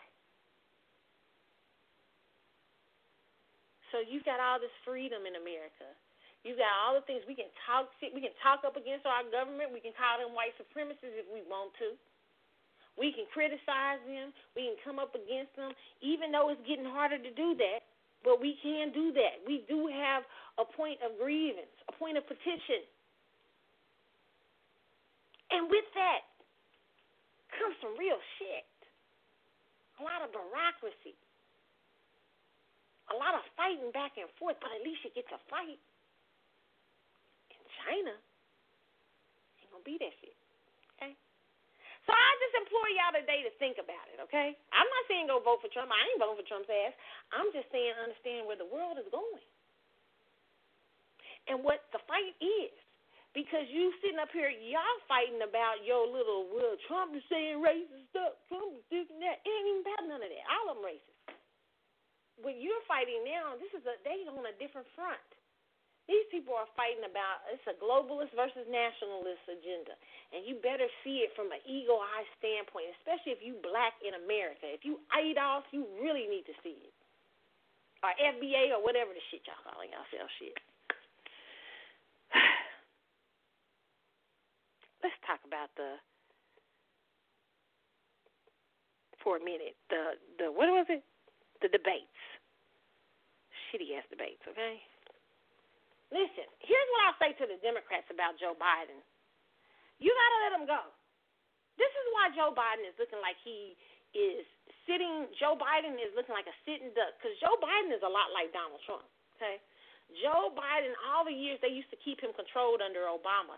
Like, oh, Joe, please don't let Joe say nothing because Joe runs off at the mouth. That's why we're seeing a a feeble, weak Joe Biden because they're trying to fucking control Joe Biden. They are scared that Joe Biden is going to say the wrong fucking thing. They are so scared that they got Joe so controlled. Joe, Joe scared to make any move. He's not. The, I don't believe he's a, a, a senile or anything. I think Joe is being controlled. And really, the only to me, listen, if you get if they ever have a debate again, the only way jo- Joe's gonna be able to win a debate with against Donald Trump is to let Joe be himself. I mean, they they gonna have all it be all sorts of gas being said between him and Donald Trump, right? But at least you'll get a picture of him. But controlling him makes him look weak and feeble. Okay, and it made Donald Trump look like a big ass bully it was a sad debate because partly not because Donald Trump was such a bully. I mean, I know people like to see that because they shape that for you. The moderator helped to shape it. The moderator kept coming in, Mr. President, Mr. President, if you, Mr. President, because he was shaping how you your thought. A lot of people don't see that, I, and I don't expect them to. Y'all right now, he was interrupting, but that's because the moderator kept putting it in your mind especially him. And Donald Trump is a more forceful, assertive person right now than Joe Biden. And they want to bring that out. Joe Biden is very assertive and very forceful. if you've ever uh, listened to Joe Biden over the years in government, which I have, Joe Biden is. I have not seen Joe Biden this weak and feeble ever, and that's because they're trying. He's said a number of gaffes already. They don't. When he, Joe gets to going, he gets to all be all over the place. So the Democrats feel like they have to control him, but it's gonna it, it's gonna hurt them when they get up for debates, and it's gonna even hurt Donald Trump to debate him because he's gonna always look like the weaker vessel. But it's also going to hurt them, the Democrats, because people are looking at Joe like, ooh, is he all right? Is he woke? Oh, shit, is he going to fall asleep? No, it's really not that. It's because they're trying to control Joe Biden, and they don't want you to really know who the real fucking Joe Biden is, okay? Because then you know, like, damn, it really is bad. We really don't have no choices. oh, I love America. Oh, quite the mess, quite the mess, okay? Messy and all, right? Oh my goodness. When I come back, that's it for the debate. That's all I got to say about the debate, okay? Oh, and then I want to tell y'all there's this wonderful article in Business Insider. Please check it out. I'm to read it. I haven't even read all of it, but it looks really good. It's talking about is it time for the U.S. to pay reparations to black Americans? And cash is only a start. Run me my check. But they're saying reparations for slavery are long overdue. In the U.S., the federal government has paid reparations to other groups, including Japanese Americans, but never descendants of the formerly enslaved. In addition to cash payments, reparations could include tuition remission. Oh, Jesus. Student loan forgiveness. Hallelujah. I hear that. Yes, Lord. Down payment and housing restoration grants and small business grants. Listen here, run us our checks, all of it, all of it. All y'all owe us a lot of money, all over, and it has to be for a couple of, maybe two to three generations to correct the error, okay, and allow for for competition. Cause not to, we ain't even got to Jim Crow, and and and and and, and institutionalized racism There is some movement. Bills have been put forth in Congress, and states have developed their own plans for reparations. It's time for a nationwide plan, and it won't start with HR 40. It should not be ran by Sheila Jackson Lee. Sheila Jackson Lee has got Jamaican descendants. Uh, no, we need ADOS people who are not going to sell us down the river with something like HR 40. I don't know what the fuck that is. Okay. All right. So, and I, I, I, I, I, I really believe even though I really like, I like Ty, I listen to everybody. I like Jason Black. I like Tariq. I don't believe in nobody has the authority like the. Uh, some people do have the right answers, okay, but I, I but I really believe who has the data and who has the really great information on this, even though I don't agree with uh, uh all of they what they say, uh, is Yvette and Tone, Antonio, Antonio, Antonio. I really think they've really worked hard on this, Yvette, uh, Yvette Carnell and Antonio uh, Moore, and it's not fair to have any kind of discussion about reparations while ignoring them. Because if it wasn't for them, it hasn't been any of these people like Roland Martin, Angela Rye, and all these people you see in fronts put up by the Democratic Party. None of them were talking reparations. It's been this grassroots movement, ADOS, who's been fucking pushing the limit. And then at one time, you know, they had Tariq Nasheed talking about it. Tariq has talked about it. Jason Black has talked about it. But it's really Antonio and, and Dr. Watkins. But it's really been Yvette and Antonio who have pushed the narrative and have pushed uh, the uh, the articles. They've come with the receipts they got the receipts, child, okay? And they over there every week on the Yvette show. Even if I disagree with it or agree with it, Yvette is over there every week giving us uh, tutorials and lessons about ADOS and, and, and where we're at in America. And damn it, she's doing a damn good job, okay? And so is Antonio Moore, okay? I may disagree some with some things slightly, but uh, I appreciate the information and the work they're doing. I, I, you can't have a discussion about reparations without involving those two. It, it, it's it's people other than if you when you see other people, they're taking uh, they're taking uh, the groundwork for what people like them have done. And I and that's not to like Tariq and them because Tariq and them essentially, even though they all arguing with each other, Tariq and them did help that by, you know, because people, a lot of people respect Tariq, a lot of people respect. uh uh, Dr. Watkins. A lot of people, even if they have disagreements among themselves, a lot of people respect Jason Black, and, and people getting them getting involved and pushing the narrative help that to go along too. But ADOS, in my opinion, has had the most fully formed narrative, and they've done the work. Okay, and it's not an organization; it's really who we are. We American descendants of slaves. I mean, it is what it is. Okay, so uh, yeah, so I love that article, Business Insider. Check that out and uh, read uh, that, you guys. Okay, so you know it's time for a break, but when we come back, y'all, what we got to discuss up in these streets? Okay, we got rid of. We got to talk about the. We talk. Oh, we got to talk about the false positives in COVID. I want to make sure I hit that article. Okay, got to talk about Ananda Lewis this week. Uh, she came out and said she's facing uh, stage three breast cancer. So we're gonna talk about that uh, the death of the movie theater child. These are people in Hollywood begging Congress to step in and do something because the movie industry getting hit like hell, okay? And then Meghan Markle and Prince Harry out here calling for a stop to racism, uh, structural racism, okay? I wonder how that works with the Queen, okay?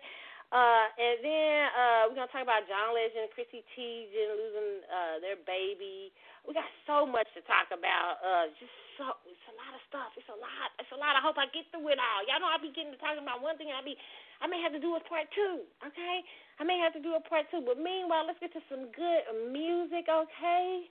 Gotta take a break. Uh, let's see. What do we need to hear right now? Oh, I love this one. Oh, this is my song by Janet. Okay, love. It's the CC show. I'll be back in a moment, y'all.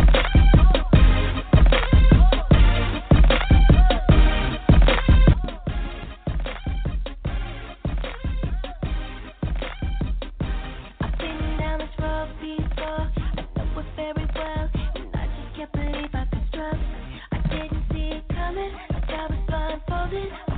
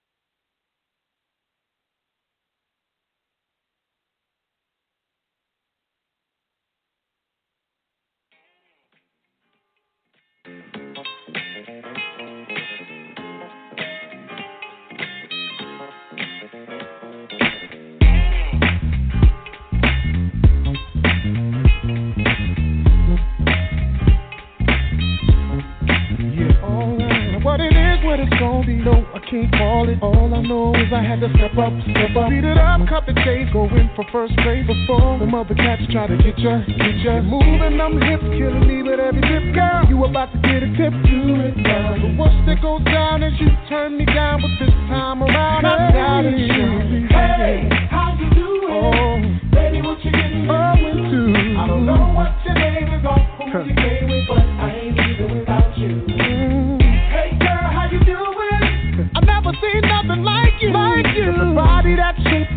claim to fame, and girl, I ain't leaving without you.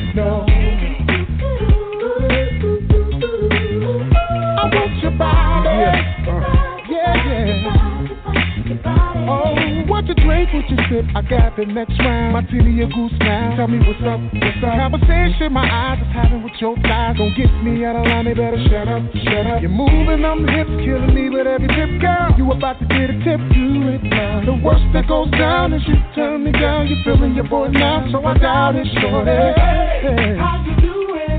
Baby, what you getting into? I don't know what your name is or who you came with. I ain't leaving without you.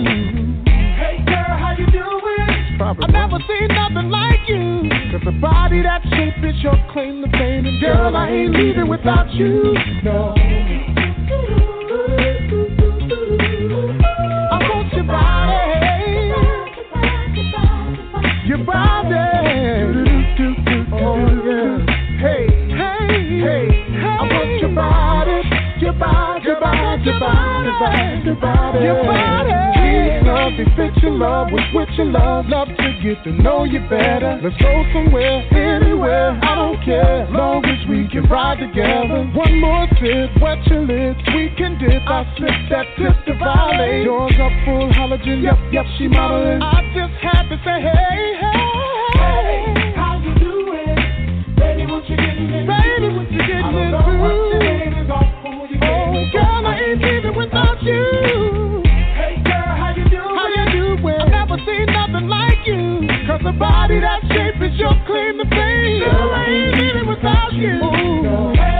Hey, baby, what's that in your cup? You need to let me fill that up. You know I'm see what's up with you. Hey, and I ain't your man. He should have held you by the I'm your number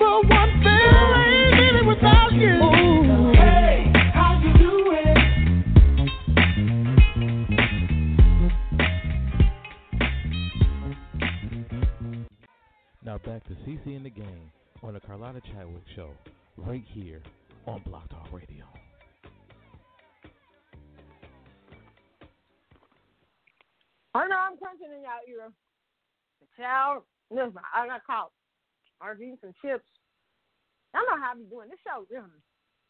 If y'all uh, new to this show, y'all, it's a messy show.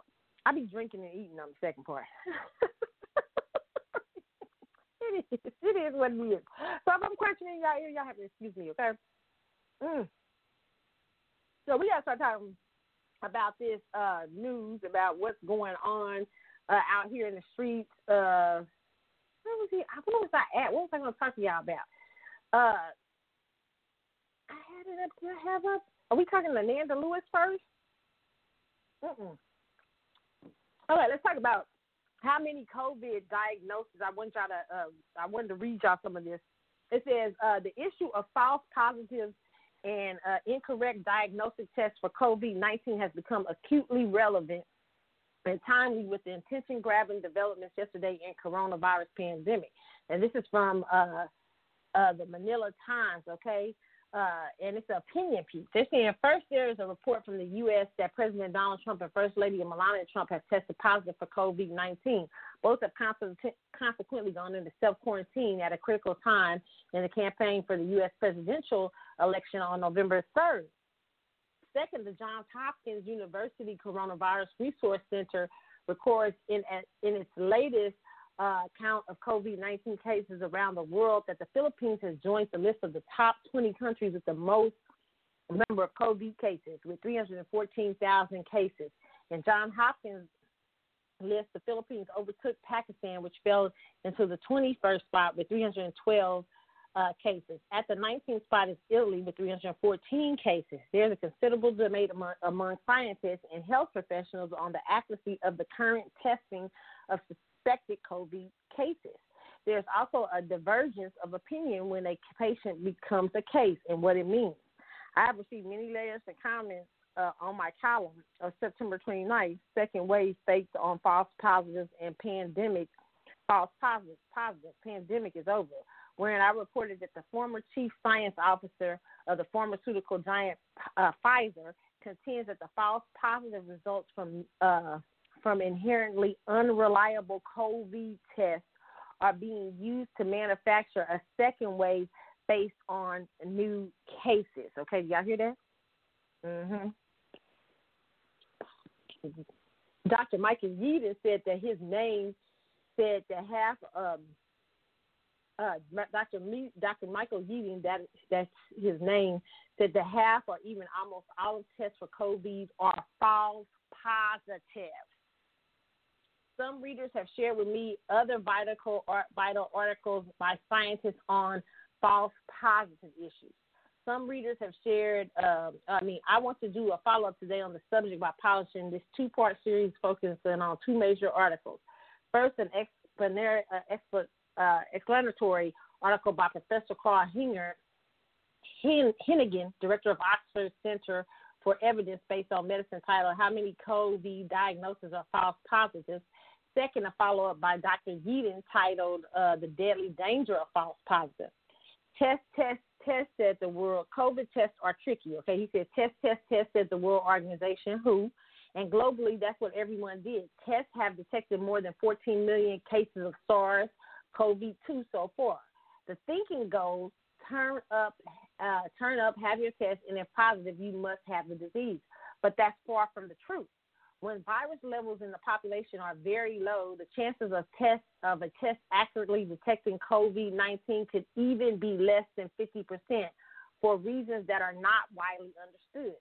There are two issues about tests to get your head around. The first is, and this is what I and I get mad at people. Let me stop here. I get so fucking mad. And for you, those of you listen to my show, and for hey, for for, for the saints, I'm sorry I cuss, but you know I express my passion sometimes. Okay, I be trying to stop. I'm trying. You know, it was a time I used to cuss at all. Okay, but the world made me cuss today. God, pray for me, saints. Pray for me. But you, for you people out here that's out here who tell me, write me and stuff on my show, write me on my messages, and tell me, Carlotta, you got to man, you got to do this, you to do this, and this. everybody COVID, COVID, COVID, COVID, COVID. And I've been saying to you, I say, look at this article, read this article, read this, this, and that, and y'all don't read it and still be writing me about the same shit. I'm tired of y'all. Don't do it no more. Don't do it. I'm sitting up here reading this man's article right here, okay? Who has facts in his article, okay? The two, and I'm going to post this on the Carlotta Chatwood Facebook page. If you have not read this full article, don't come to me, or half of it at least, to get the at least you can get an understanding of what's going on. Okay, the uh, it says um, he said there are two. I said there are two issues about tests to get your head around. The first is sensitivity of the test, the proportion of people who test positive out of the population who have this virus. The second measure is specific, specific, specific, specificity is about the proportion of people who test negative out of the population who should have tested negative. Finding out the actual values of these two measures is tricky. The Office for National Statistics, ONS, admits they do not know the true sensitivity and specificity. Y'all know what I'm saying. Specificity. specificity. I can't say that word today. Uh, specificity. Shit. I can't say it. Okay, uh, the t- of the test because COVID nineteen is a new virus. Estimates suggest that roughly eighty percent of infected people will have a positive test. Okay, the sensitivity based on the latest data, specific specificity. Damn it! I said you keep having that damn word in this article. Maybe as high as ninety nine point nine percent for those who test negative. Okay, I think that's a bit high, but let's run with it for now. To unravel the confusion, let's think about what happens when the virus level is low, which it is in Britain at the moment. The latest ONS estimate is that about one in 2,300 people had the virus at any point between July 6th and 12th. Okay, good. But for the ease of calculation, let's imagine the real infection level is higher than that. One in one in 1,000 of us have the virus, are 0.1%. And let's imagine again that in the scenario, 10,000 random people go for COVID 19, go for a COVID 19 test. With the infection level at 0.1%, just 10 people will have SARS CoV 2 and 9,090 will not.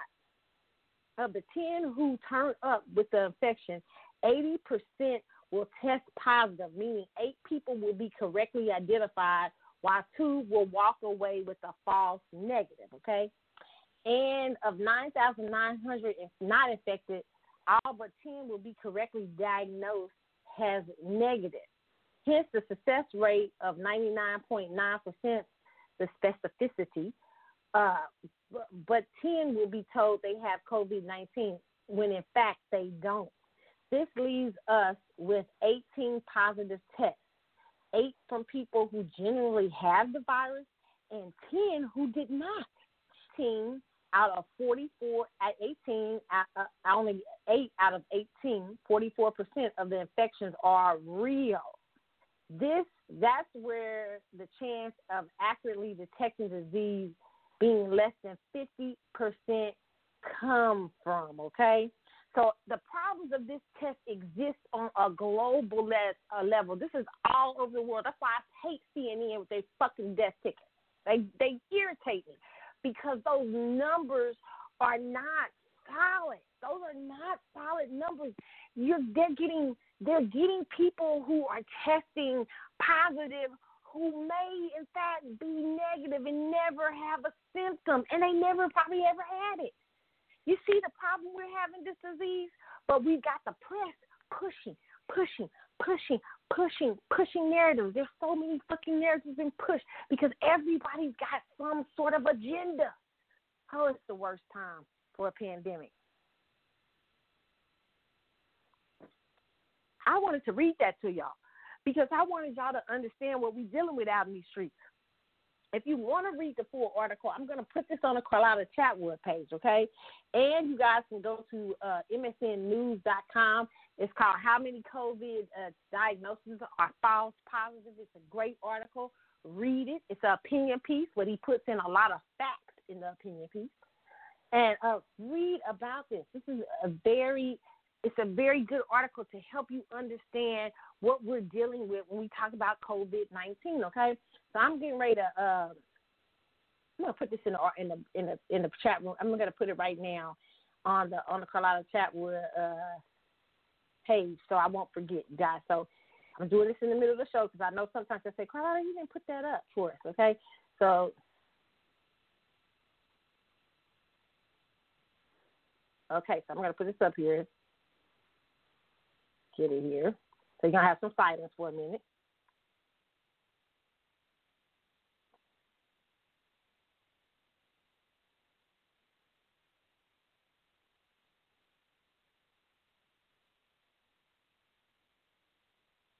Okay, so I put it up enough for you guys uh, to get, I mean, to read it and hit the link. Okay, I don't know if I already have it up. I thought I may have already had it up, but just in case I didn't, I reposted it. And if I don't, I'll re erase it later. You guys are, but it's up there. Okay, I wanted you guys to read this because a lot of you people are panicking, but you better make sure your test is right first. Okay, I just wanted to put that out here in these streets. All right. Let's talk about Ananda Lewis real quick. Ananda Lewis reveals battle with stage three breast cancer, regrets not getting a mammogram sooner. For me, it's important to come to you and admit where I went wrong with this because it could help you or someone you know, said Lewis. Okay. I had to do this this year.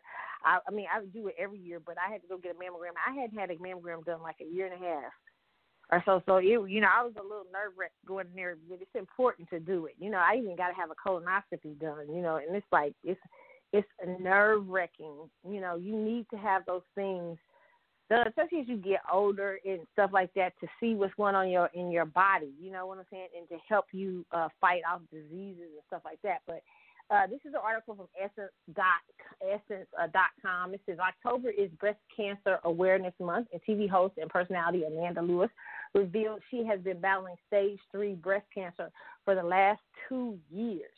Now she's sharing her story and some of the mistakes she felt she made as a cautionary tale for other women. Lewis, 47, shared the news in a video message on Instagram yesterday. She began with an apology to any of her friends and family members who might be hurt over the fact she chosen not to speak about her diagnosis publicly first. Uh, I mean, she cho- she's over the fact she's chosen to speak about her diagnosis publicly first. For a really long time, I've refused mammograms. That was a mistake, said Lewis, the former uh, host of BET's Teen Summit and Ananda Lewis show. I watched my mom get mammograms 30 years, and at the and and at the end of that, she had breast cancer. And I said, huh? Radiation exposure exposure for years equals breast cancer. Yeah, I'm going to pass. Thanks anyway. Okay. Uh, although Lewis stands by her belief that too much radiation can cause cancer, she does want women to understand that mammograms are still one of the most powerful tools they have in early detection. And she wishes she had gotten one sooner because Lewis waited. She had to have two uh, uh, post, positron, I think, emission uh, tom- tomography, PET scans done, which subject her body to more radiation than annual preventive uh, mammograms would have. If I had uh, the, done the mammograms from the time they were recommended when I turned 40, they would have caught the tumor in my breast years before. I caught it through my own breast exams, self exams, and thermography, Lewis said. And they would have caught it at a place where it was more manageable, where the treatment of it would have been a little easier. It's never easier, but I, I use the word in comparison to what I'm going through now. Instead, what I'm dealing with is stage three breast cancer that is in my lymph. I need you to get your mammograms, okay? Lewis chose an alternative treatment route after her diagnosis. I've been doing 100% alternative and national natural protocols and treatments, and I have helped this particular condition not spread like wildfire through my body, Lewis said, while pausing to fight bacteria. That's good news, but it's not gone, and I still have a lot of work to do, and I wish I could go back. Lewis promised her fans that she isn't giving up and she won't let breast cancer still our joy. I have a nine year old I need to be here for, she said. I have no intention on leaving him. I don't want to leave any of my uh, any of my kids. I don't want to leave my friends or family. Hell, I don't want to leave myself. I like being here. So listen, this is not how it was supposed to go, but I'm going to keep it real with you like I always uh, do. Lewis has made a special request for anyone watching. I need you to share this with women in your life who may be stubborn as I was about mammograms. I need you to tell them that they have to do it. Listen, I get it. I, I you know, I get this. Uh, uh, uh, uh, what she, I mean, I understand about being stubborn about stuff like that. You definitely have to go get mammograms. Uh, I'm stubborn to the point where I just, you know, sometimes I ignore shit, but you gotta get, you have to get things done. You know, um, it's very important to keep up your health, okay, and to um, and to go to the doctor and yeah ask questions and, and and you know and make decisions and stuff like informed decisions for treatments and and things that you feel you need to do, be done. But definitely do so. I mean you know it's very important because you know uh, not breast cancer but cancer runs into my in my family. So even with colonoscopies with me i i have to even have them you know done. I'm even running late on one right now. So it's important to have that stuff done, especially when it's in your genetic background and your fam- or your family may have had some issues with it and things like that. It's important. The earlier they catch it, the better uh, in a position you are to survive it. Okay. So definitely shout out to Ananda. I love Ananda Lewis for you know uh, coming. Uh, I mean coming forward and telling people that she may save a lot of women's lives by doing that. Okay. So and it's such a private battle. You know what I'm saying? Sickness is such a, especially when you're famous and you have to deal with people knowing you sick and you know people got energy and shit. You know y'all y'all do shit.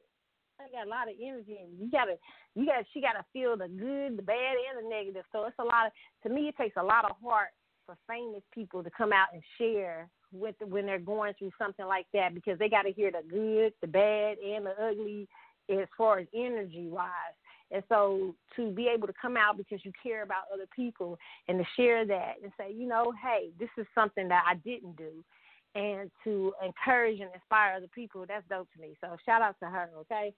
Uh let's go. Let's talk about Chrissy Teigen this week, okay? Uh, prayers for Chrissy Teigen and John Legend. They lost their they they miscarried. Mourns loss of a baby after pregnancy complications. This is from uh, NBCNewYork.com.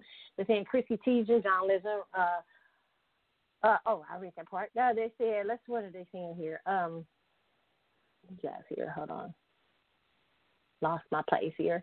It's saying Chrissy Teigen has suffered a pregnancy loss following a recent hospitalization for excessive bleeding. The cookbook author shares the news on social media, writing, We are shocked at the kind of deep pain you only hear about, the kind of pain we've never felt before. We were never able to stop the bleeding and give our baby the fluids he needed. Despite bags and bags of blood transfusion, it just wasn't enough. We never decide on our baby's names until the last possible moment after they're born, just before we leave the hospital. For some reason, we had started to call this little guy in my belly Jack. So he will always be Jack to us. Jack worked so hard to be a part of our little family, and he will be forever. Her statement continued To our Jack, I'm sorry that the first few moments of your life were met with so many complications that we couldn't give you the home you needed to survive. We will always love you, okay? Uh, okay, so listen, she went on to uh, share like the process of you know them holding the baby uh, who was deceased. Uh, she shared pictures of that. Uh, she also shared pictures of her, you know, on the side of the hospital crying, you know, bed crying. She shared pictures of John Legend and her. Uh, she also shared pictures of her mama. Uh, I think her mama shared pictures of her holding the baby uh, and all kind of stuff. Um, and a lot of people on social media, you know, and, and listen, I hate to speak on something like this because, you know, listen, a lot of times we do not see, again, we're, we're talking about collateral beauty, aren't we, again, okay? You know, sometimes we don't get to see, uh, like I talked about in the movie Collateral Damage, you know, she said, Who are you losing? And uh, the person says, Well, my daughter, she says, Don't forget to uh, remember to, to, to to observe the collateral beauty of it all. Well, um, you know, a lot of people were disturbed that John Legend and Chrissy Teigen um, opened up their life right after um, losing their baby and shared these pictures on social medias and stuff like that. People were like, "Oh, why are you doing that?" and all that stuff like that. And a lot of people were critical. Um, and I'll say I understand that side and then but but also I understand them too. Uh, um, and maybe they're observing the collateral beauty of it all. Maybe Chrissy Teigen and, and, and John, in their own way, is saying this is what the other side of life looks like. This is what the other side of like you know when you have the maybe the photographer. People say, "Why does the photographer right there?" you know, people, well, people with the and that's not, I'm not laughing at the situation. I'm just laughing at people's response. But uh, people might be, you know, people are saying, you know, people might not realize the, the, the they may have had photographers there because they were expecting a baby to be there and be alive or whatever, and that didn't happen. Okay, and um, instead they showed with you the collateral da- beauty and damage of losing, losing a child and that's not something we're used to seeing. Okay, um, prayers uh, for Chrissy Teigen and John Legend. Very, very sad. Um, it's always sad when you lose. Like that's their baby. You know what I'm saying? No matter even if it didn't have a chance to live it out, the hopes and the dreams and the promises that you have for this kid, and you you know you holding it in your own heartbreaking. You know, but at the same time, I'm getting ready to say the other part. Okay, okay. I, and I like me some Chrissy Teigen. John, not so much. You know, I be John be irritating me. Okay, but I like Chrissy. Okay, but I, I, I still prayers for them because I know that's hard, and I, I, I don't think they meant to do anything. I'm, I don't think they meant to do anything wrong. I think they were just, you know, sharing that part. Did I think it was strange when I first saw it? Yes, because we're not used to seeing anything like that. Uh, personally, I've never experienced like anything like that, but I don't know how I would react. but you know, I don't know. Sometimes I think things are too soon. Like maybe I could understand if has she shared it a couple of months down the line or two to three months down the line. It was just so shocking that it was right after. But I don't know what process that she needs to go through and he needs to go through to grieve that loss, right? So it's so hard to criticize people in the midst of it, even if I think it's strange, okay? But uh, you know, I don't stay stuck on this too long. I just want to say prayers for them because I know that hurts, and uh, you know, very sad. Okay, but it's still beauty in the fact that they a, a collateral sense of beauty that they shared that because you don't get so many women go through that every year, and uh, you people never talk about it that much, right? but she decided they her and him decided to face it and share with you that moment okay? And maybe that will help somebody who has been through uh something like that okay? All right all right? All right.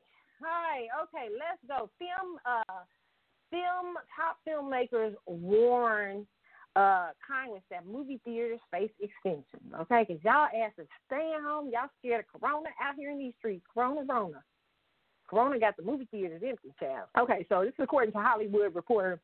It says cinemas are an essential industry that uh, represent the best of American talent and create that and creativity has to offer. But now we fear for for their future. Reads a letter sent to Capitol Hill lawmakers asking for additional pandemic relief.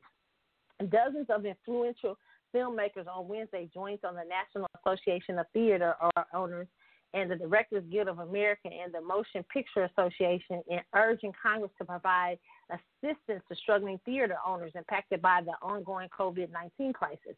Together, they want they warn that many cinemas may not otherwise survive.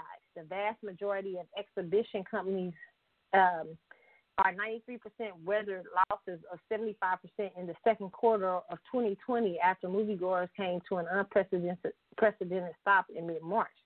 While more than half of the theaters are now reopened, Hollywood continues to delay its major fall releases out of concern that many movie moviegoers aren't ready to return. If this trend continues, NATO is warning that 69% of small and mid-sized movie theaters will be forced to file bankruptcy or close permanently, while 66% of the uh, theater jobs will be lost.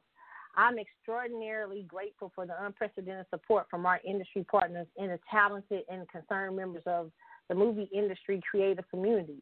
NATO President CEO John Fitherlin, Fitherlin said in a statement, the value of their recognition of the unique importance of the movie theaters into our communities, cultures, and economy, and the support before Congress of the unique needs of the movie theater in this pandemic cannot be underestimated, okay? And they said the letter was addressed to Republican Senator Majority Leader Mitch McConnell, uh, the Democratic House uh, Speaker Nancy Pelosi, and Democratic Leader Chuck Schumer, and House Republican Leader Kevin McCarthy asked the Capitol Hill lawmakers to work in a bipartisan fashion to redirect the unallocated funds, CARES Act, or authorize new assistance programs for those businesses that have suffered for the, the steepest revenue drop as a result of COVID 19. Woo! The government asked to print out a lot of money they ain't got, child. Okay, let's talk about this. This is going to reshape uh, the movies. I don't think the theaters, movie theaters, have ever seen something like this. Probably, uh, uh, you know, uh, and it's going to reshape Hollywood in a lot of ways, uh, for good and for bad. Okay. Uh, I mean, you don't want the movie theaters to shut down, right? I, and people say, well, you can run through your home. Mm, stop saying. And the movie industry was having a bit of a problem before COVID even started, you know, for some years. So this is very interesting. This is we we got to keep tabs on how Hollywood is going to deal with this, okay? And the movie theater is a is one of the main functioning veins that feeds uh, Hollywood. Okay, so uh, this is interesting, and it, it, it could it could help some of Hollywood's recovery. You know what I'm saying? So very interesting, and them coming to the lawmakers and to see uh, if they will intervene in helping uh, these these movie complexes. But I thought it was an interesting thing to see what has been happening in our economy, and we haven't even really begun to see the what what how damaged that shutdown has hurt. That we ain't seen it. We I don't think we, I, we just have not begun to be, be to even see the amount of damage that could have been done. Okay, so very interesting there. Okay, so when I come back, we're gonna take a break, but when I come back, we're gonna talk about Essence Magazine, child, okay? Essence Magazine out here in these streets about to furlough people, furlough people, and talking about they ain't got enough money to pay people allegedly. Like if you working at Essence next week, you might not get no check. You won't be working for free. Mhm. Mhm. The cracks are showing, child. The cracks are showing. We're gonna talk about Meghan Markle and Harry up here trying to stop racism, child and uh, uh, uh, Alicia Keys gets her ass handed to her from Jaguar Wright, Child, Mm-mm-mm. I might have to have a part two because I ain't gonna get through all this in 46 minutes. I tell y'all I ain't gonna get through all of it. We gonna have to have part two show, okay? All right. So, uh, meanwhile, uh, we're gonna go on break for a minute. Let's listen to. I thought I had. You know, this was this be the this be the waste of time right here. Me trying to find y'all a song. always a hot mess, okay? All right, let's start off with Lottery Kill. It's the CC show. I'll be back in a moment, y'all.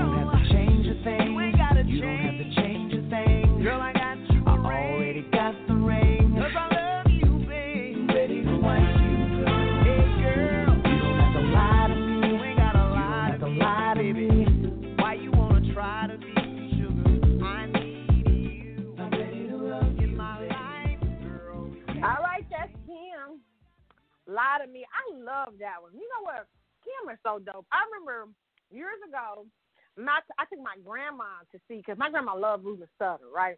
My grandma loved Ruben. Okay, so for her Mother's Day, I took her to see Ruben and Kem. I mean, listen here, we was like in the second row. My grandma danced the whole damn. my, my my grandpa was like, you know what? I mean, it was, it was so messed up. She got it was it was she she she kicked it so much. Uh, next day she was she was kind of sick when she was cooking dinner. It was funny, but uh, it was. I mean, Kem, Kem, my grandma loved her Kem. Okay, this is her first time ever seeing Kem. It was years ago. And she was like, "Oh my goodness, she almost like Kem better than Ruben." but Kem is dope. Okay, every time I see Kem in concert, I'm gonna tell y'all that boy bad. That boy is bad. Now Maxwell, I heard Maxwell has showed up, did in Atlanta. He did a show with Kem. Now one of the, the drivers, because she was telling me, you know, she was telling when the when I was in Atlanta last, one of the uh Uber drivers was telling me about it. She was talking about Kem's girl. Kem was bomb. Yeah, he almost wore Maxwell's ass out. You know, she she was saying he was good. Maxwell, you need to go on tour with Kem. That's gonna be that. That'll sell out. You need to do Kem. He, he needs to. You know, he always tends to. What Maxwell go with? Maxwell always goes with like. What he's been the last couple of years. Like he went with. What was the girl? The girl from Floetry. I liked her, but don't you like? I miss like I liked him and Mary J together. I love that. Even though Mary J was wearing his ass out, I like. I liked it. I liked them together.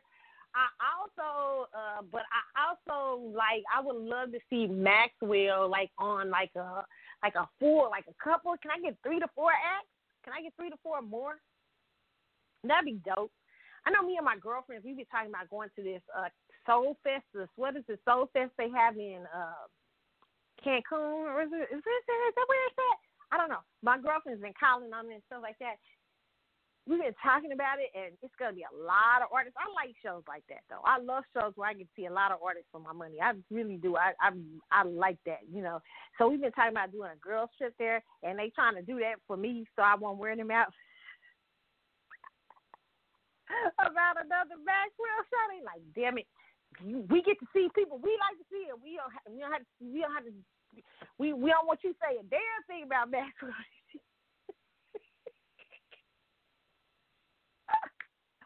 I was like, wait a minute, how do y- y'all think I'm getting ready to come at y'all for a Maxwell show already? It's the coronas out here. They, they like you getting ready. If the they like one of my friends said that the Atlanta show wasn't canceled, who's gonna try it? I was thinking about doing this in 2021, it's like in April, and they have like a whole lot of acts, right?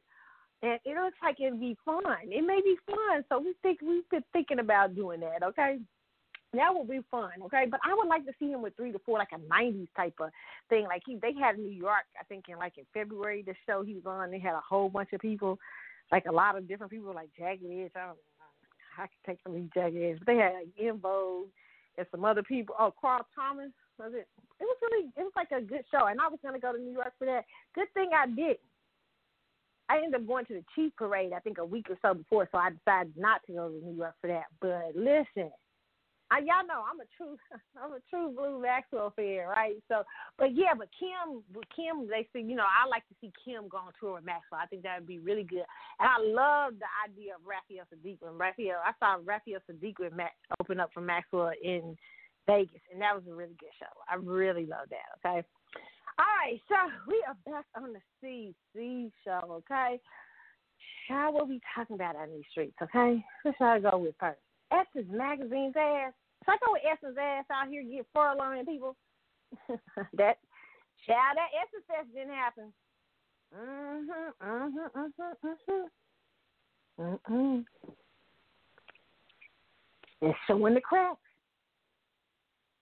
It says Essence Magazine furlough staffers will pay salaries for one week. Okay, we are confident that the actions we are taking now will help. That Essence is here to thrive for another 30 plus years as an independent black-owned media business company says. Okay, now they furlough, and that's what it is. They, they if you working there, you are gonna get paid another week. I miss I miss Meg said that.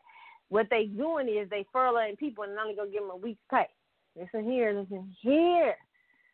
I'm telling black people, the magazine it, it, it is the branding and that festival that keeps that fucking magazine going. I believe that in my spirit. Okay.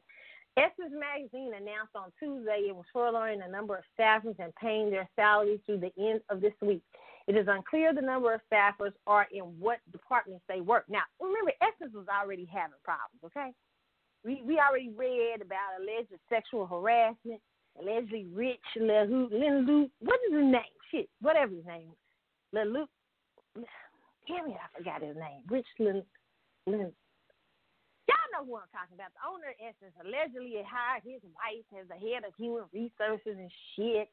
I had I gave a whole big speech on it, okay? Just a hot ass mess, okay, over at Essence.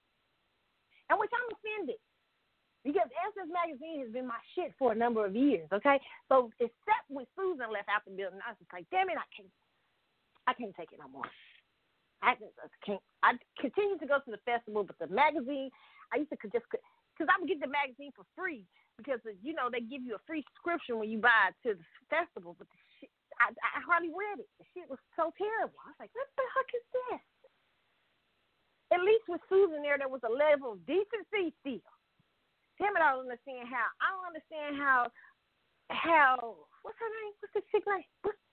I got her shoes. Anna Wintour. Anna Wintour has to still run Vogue, but Susan Taylor can't still be over Essence. Where the hell is this at? Somebody get me Susan on the line and some new owners. In a press release on the Essence website, the company said it notified the impacted staffers on Tuesday and will pay everyone impacted throughout this week and will cover the medical benefits premiums throughout the furlough. Okay? Mm-mm-mm. The company added that it expects the furlough to last less than six months. After a thorough analysis of our business and its financial position and carefully exploring all options for continued vi- vi- viability, we have made the very difficult decision to implement temporary measures to account for the ongoing significant negative impact of the pandemic, including furloughs, the company said. While the business was able to prevent taking such measures during the initial onset of the pandemic, via significant personal investments from ownerships along with limited PPP funds. The prolonged situation and unforeseeable business now requires us to take an addition, uh, take additional action to ensure the long-term sustainability of Essence Communication. Essence is just the latest media company forced to implement cuts as a result of COVID-19. BuzzFeed, Condé Nast went through rounds of cuts earlier this year. This is not a surprise. Essence is Essence is probably going the way of Ebony and all of their children. Okay. Essence really failed to make the turn. Can we say that? I, I'm going to tell you it did. You know, the only thing that saved it was Susan and the uh, uh, uh, for a long time, and uh, and uh, the Essence Fest, and then Susan left, allegedly forced out. Some people see me. She said she went for a mentor. What's some people cares mentor? No, they said Susan's ass was tired of that them damn Time Warner people. Because they fucked up the brand. Okay? And without Susan Taylor, Essence ain't be a shit. That's just her baby. She has a different affinity for Essence, and the care has an editor than anybody else has. And to me, you have to hire somebody with that same spiritual uh, knowledge of not only uh, understanding black women on a global front, but also understanding uh, black women in terms of uh, uh, uh, uh, uh understanding the women who birthed the magazine, which is ADOS, American Descendants of Slaves, Black Women. To, to Essence has been slowly creeping, and I'm noticing it. Richelieu or whatever his name is, he is Liberian. Okay, I want. I, there is a difference. Okay, he is a Liberian. I got from his family background is Liberian, uh, and and and he even hired a CEO from Target who is a Kenyan. Okay, so that significantly changes the outlook and how we see the magazine and this ADOS still at the forefront are traditional Black American women. Okay, because this was a magazine that was birthed to uh, to help inform uh, traditional African American uh, women. And even if it bursts outside and reaches outside to other women, the host of the magazine have always been black women in America. Okay. Um, I had an interesting conversation accidentally because I said something the other day, uh, kind of a tweet, actually tweet conversation with uh, you guys, and I've talked about her years ago on the show, uh, Kola Boof. If you guys know who Kola Boof is, she wrote she wrote some controversial books. She been I think she wrote the book about she was once Bin Laden. She talked about her. She's had a very interesting life. She was uh, Bin Laden's. Uh, uh, she she Bin Laden. She had a. I think it was Kola Boof that had the relationship with Bin Laden. It was a very like uh, kind of. It was very abusive or a situation. I think. And and uh, she told. She's the one who told about Bin Laden having a thing for Whitney Houston, and and trying to get her, get her and stuff like that so Kola Boof has been an author and stuff like that out here for a long time. Uh, like Kola, okay, some different ideas sometimes, you know, about things, but like Kola. So she said to me the other day, which is interesting because I put something on. Uh, I was last. I was putting something on Dollar. Uh, Dollar, uh, the, the comedy Dollar. If you guys looked at the follow him on Twitter, he's really funny. He was talking about Essence, and I put Essence has been a mess Susan left, and I said, call Susan and the two owners, thank you. Right? And so she was telling me how even under the, the two under owners or three owners, I thought it was only two, but she was saying that, you know, that Essence always had problems even in the 70s. And I know that Essence, because Essence is a very, has, has had to ground itself a little bit in adult in in in, Black American thought and life, which was very conservative in the seventies, and talking about how she was talking about how they kind of always had problems and ousting, you know, keeping people like Alice Walker out and stuff like that um, early on. And that's because of, my personal opinion is the 70s was a very different time for Black America. And it was probably in that trying to navigate um, uh, those voices, very a very conservative voice in Black Black America, very conservative time for Black America, versus uh, uh now. Like Essence is just completely gone out of control to me now. But uh but she was just saying, you know, they ousted feminist voices and other voices when they should have been including. I think when Susan took over, you did see a little bit more of that. Uh, and Susan was more in touch with the community uh, uh, also, and I think that the uh, magazine uh, moved towards specifically American black, traditional black women's lives and things like that. And, uh, and but she was talking about how you know she felt like Essence more wanted to please black men than black women. You know, she's just saying, you know, sometimes she said maybe you know we just need another magazine. Right, and I was like, yeah, you don't know, sis. I tried to do that a few years ago. Magazines are hard, right? Uh, but uh, she said to me, she said something interesting because you should be, you should, you should do one. now, I, I, I've had Kola Boof. I said, God, what are you trying to tell me? I had Kola Boof tell me I should have my uh do my own magazine, and I had Oprah tell me when you get your network, I'm gonna make sure I don't give a fuck you. That's true. I had a tweet from Oprah that talked to me about my own network. I'm going to make sure when you get your own network, I kept that. She said that I don't, you know, I don't do that to you. Something like you, you just like you know, and it, it was she a smart ass, but she was also was saying that to me that's prophetic, right?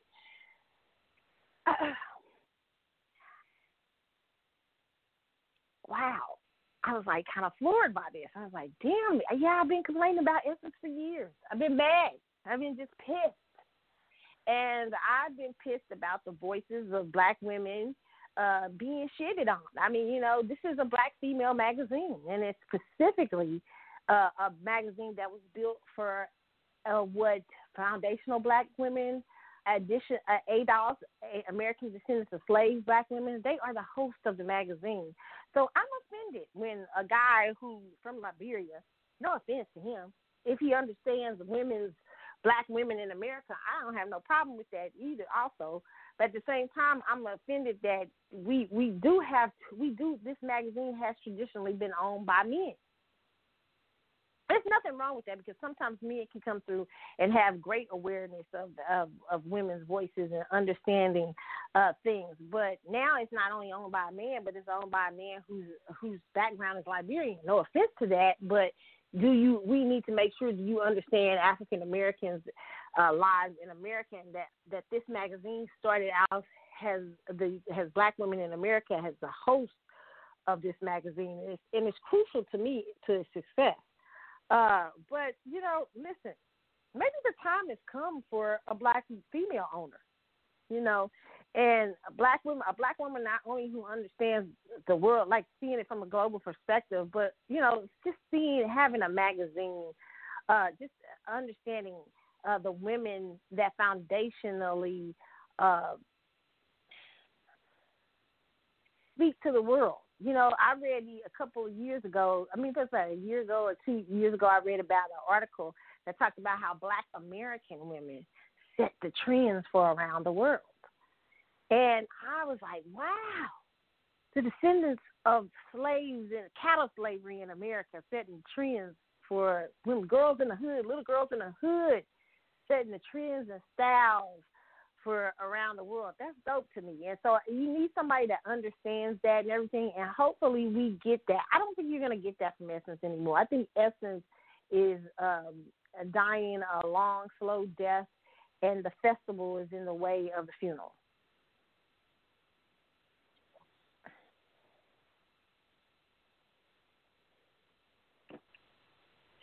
The festival is prolonging the funeral. I love Essence magazine, and I, I I love what it was built on. You could you couldn't wait to get my Essence magazine in the mail, child. I'd be like, yes, that's it.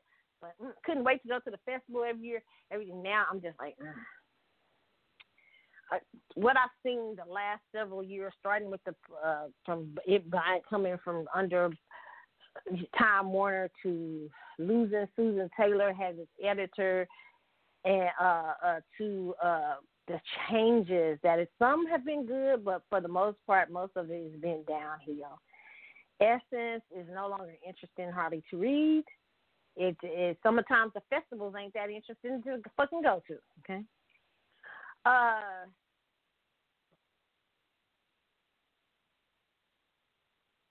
I want to play New Edition is the scene, but I don't have it on my thing. I will play it for Essence to uh to to to say that it may be the end. I would come close to damn near. They get this festival back up and running. It'll be a few years to delay it. But now uh, people are having more and more. See, Essence used to be interesting because it was one of a kind at one time. But now everybody's fucking doing a festival. And not only that, but Essence has stopped being rooted in the things that its festival was really good at. I mean, I remember you used to hear divergence of voices, even voices that you didn't know. Now it's more, you know, you can kind of tell it's a little, like I couldn't tell before it was Boulay. it was a cycling for Boulay. but now I can. Most of the new voices are coming out of Elite Black America, Talented Tens. I mean, this is, you know. But we used to get a variety back in the day. You couldn't wait to go to the uh, uh, Essence, uh, not only to the festival, but to the day seminars and stuff. And you hear a lot of great information, a lot of fun stuff, and, and you hear things specifically geared towards, especially African American women in the communities, in in uh, black communities. You know what I'm saying? Who's dealing with the real struggle, foundational black America. But now you don't hear that shit no more. You know what I mean? Now it's from some other sectors all getting weird and shit. I don't, you know. I don't know. I don't have no funeral song to play. Maybe it's in. Maybe it's in. And they seem to be weak. I have to agree with Coach. Uh, I'm a very I'm I can be very conservative, as y'all know.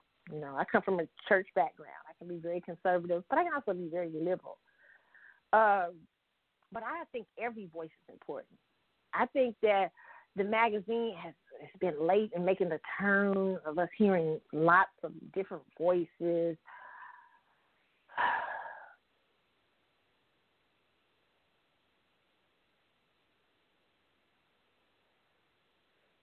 Become global, and I get it. Uh,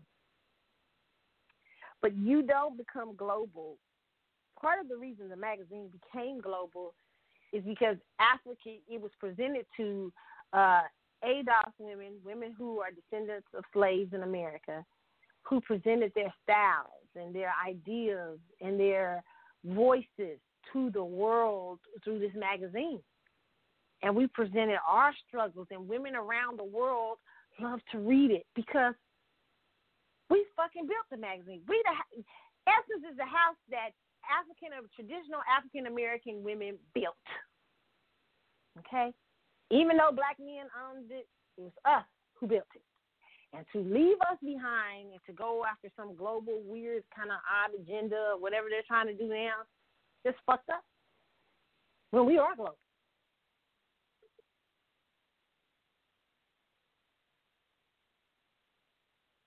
Has Dr. has Louis Farrakhan say we are universal people.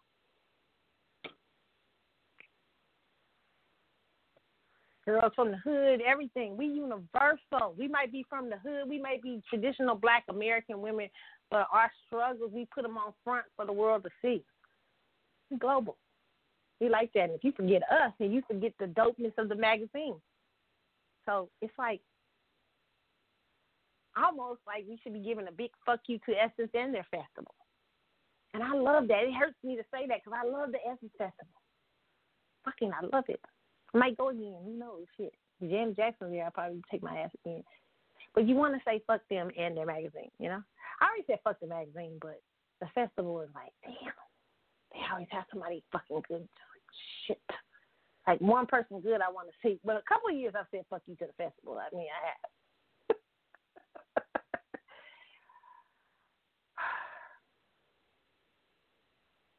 Isn't branching out, is it?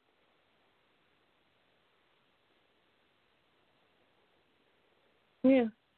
Interesting. We'll see where Essence goes from here. But I think the cracks are showing. I think they are. Speaking of Essence Fest, I, it's, it's my predicted guest for the Essence Fest in the next few years will be Meghan Markle. I, I'm telling you, I predicted Meghan's ass is gonna be a guest at Essence. Uh, Meghan Markle and Prince Harry call for an end of structural racism in first UK interview. Mm. Oh, they doing it up, honey. Mm-hmm.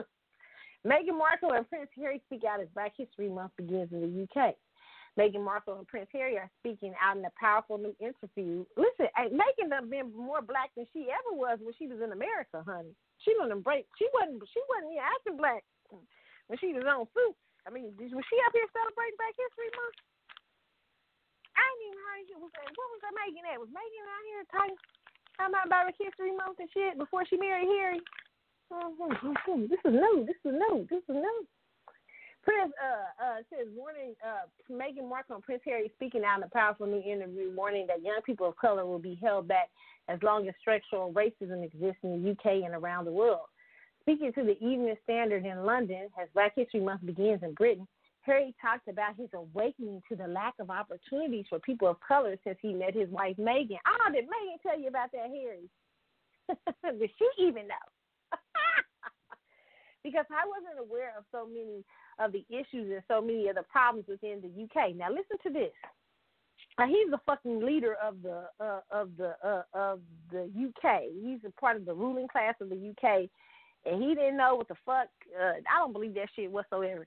You didn't know the problems that exist around the world with race until fucking Meghan Markle, who didn't look like she knew the fuck either. I don't believe that.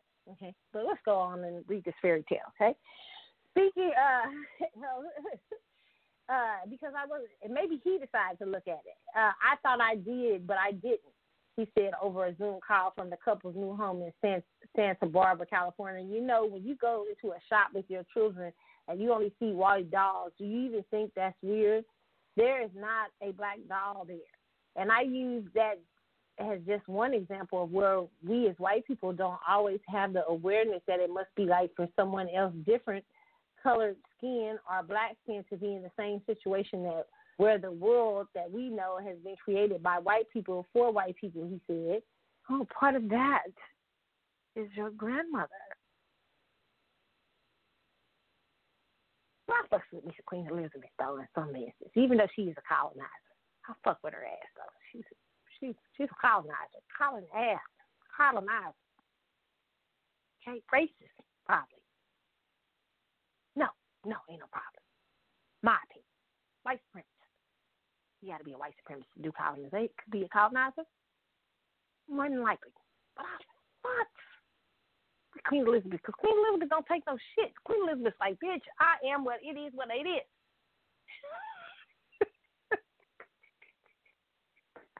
I watch The Crown, okay? I'm, I have grown a respect to have a respect for Queen because power respects power. I respect her shit. I respect her gangster. I don't like colonization, but I respect her gangster. He continued, it's not about pointing the finger. It's not about the blame. I will be the first person to say again, this is about learning. Okay? Looking happy and relaxed, the joint chat marked their first interview with a British outlet since they left the UK in March. Okay?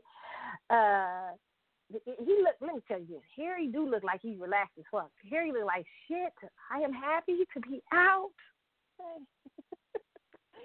the interview comes as the UK kicks off Black History Month. The couple cre- also created a list of next generation trailblazers for the outlet. During the oh lord, during the candid sit down, Meghan, who wore, wore a long sleeve asymmetrical camel top with brown leather pants, and Harry also gave an insight into life uh, at home with their son Archie and their and their dog Guy made an adorable cameo. Okay, we are doing well. Uh, Archie is so good. Meghan said we are very lucky with our little one. He's just so busy. He's all over the place. He keeps us on our toes. We're just lucky. Okay, it has been. Um, let's see. It's been a tumultuous year for the couple as they stepped down from their roles of senior working royals in March. After initially ro- relocating to Canada, they settled in California in mid March, finding a permanent home in Montecito community of Santa Barbara. Okay. Since the killing of George Floyd earlier this year, the couple has become involved in the Black Lives Matter movement. When there is just a peaceful protest and when there is an intention of wanting community and just wanting the recognition of equality, then that is a beautiful thing, Meghan said. While it's been challenging for a lot of people, certainly having to make a reckoning of historical significance that has got people to the place they are, that is uncomfortable for people. We recognize that it is uncomfortable for us, okay? They also talked about how they've been staying in touch with their causes in the UK and the coronavirus pandemic.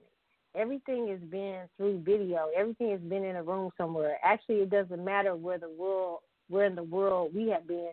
We have stayed in touch with and supported the organizations as much as humanly possible. Okay, uh, to are getting ready. Okay, I, you know I told y'all what they're getting about to do up here. They, it's about to be a Hollywood takeover out there, ain't it? Didn't they just make it deal with Netflix? Let me quit talking shit about their ass. I might need a job someday.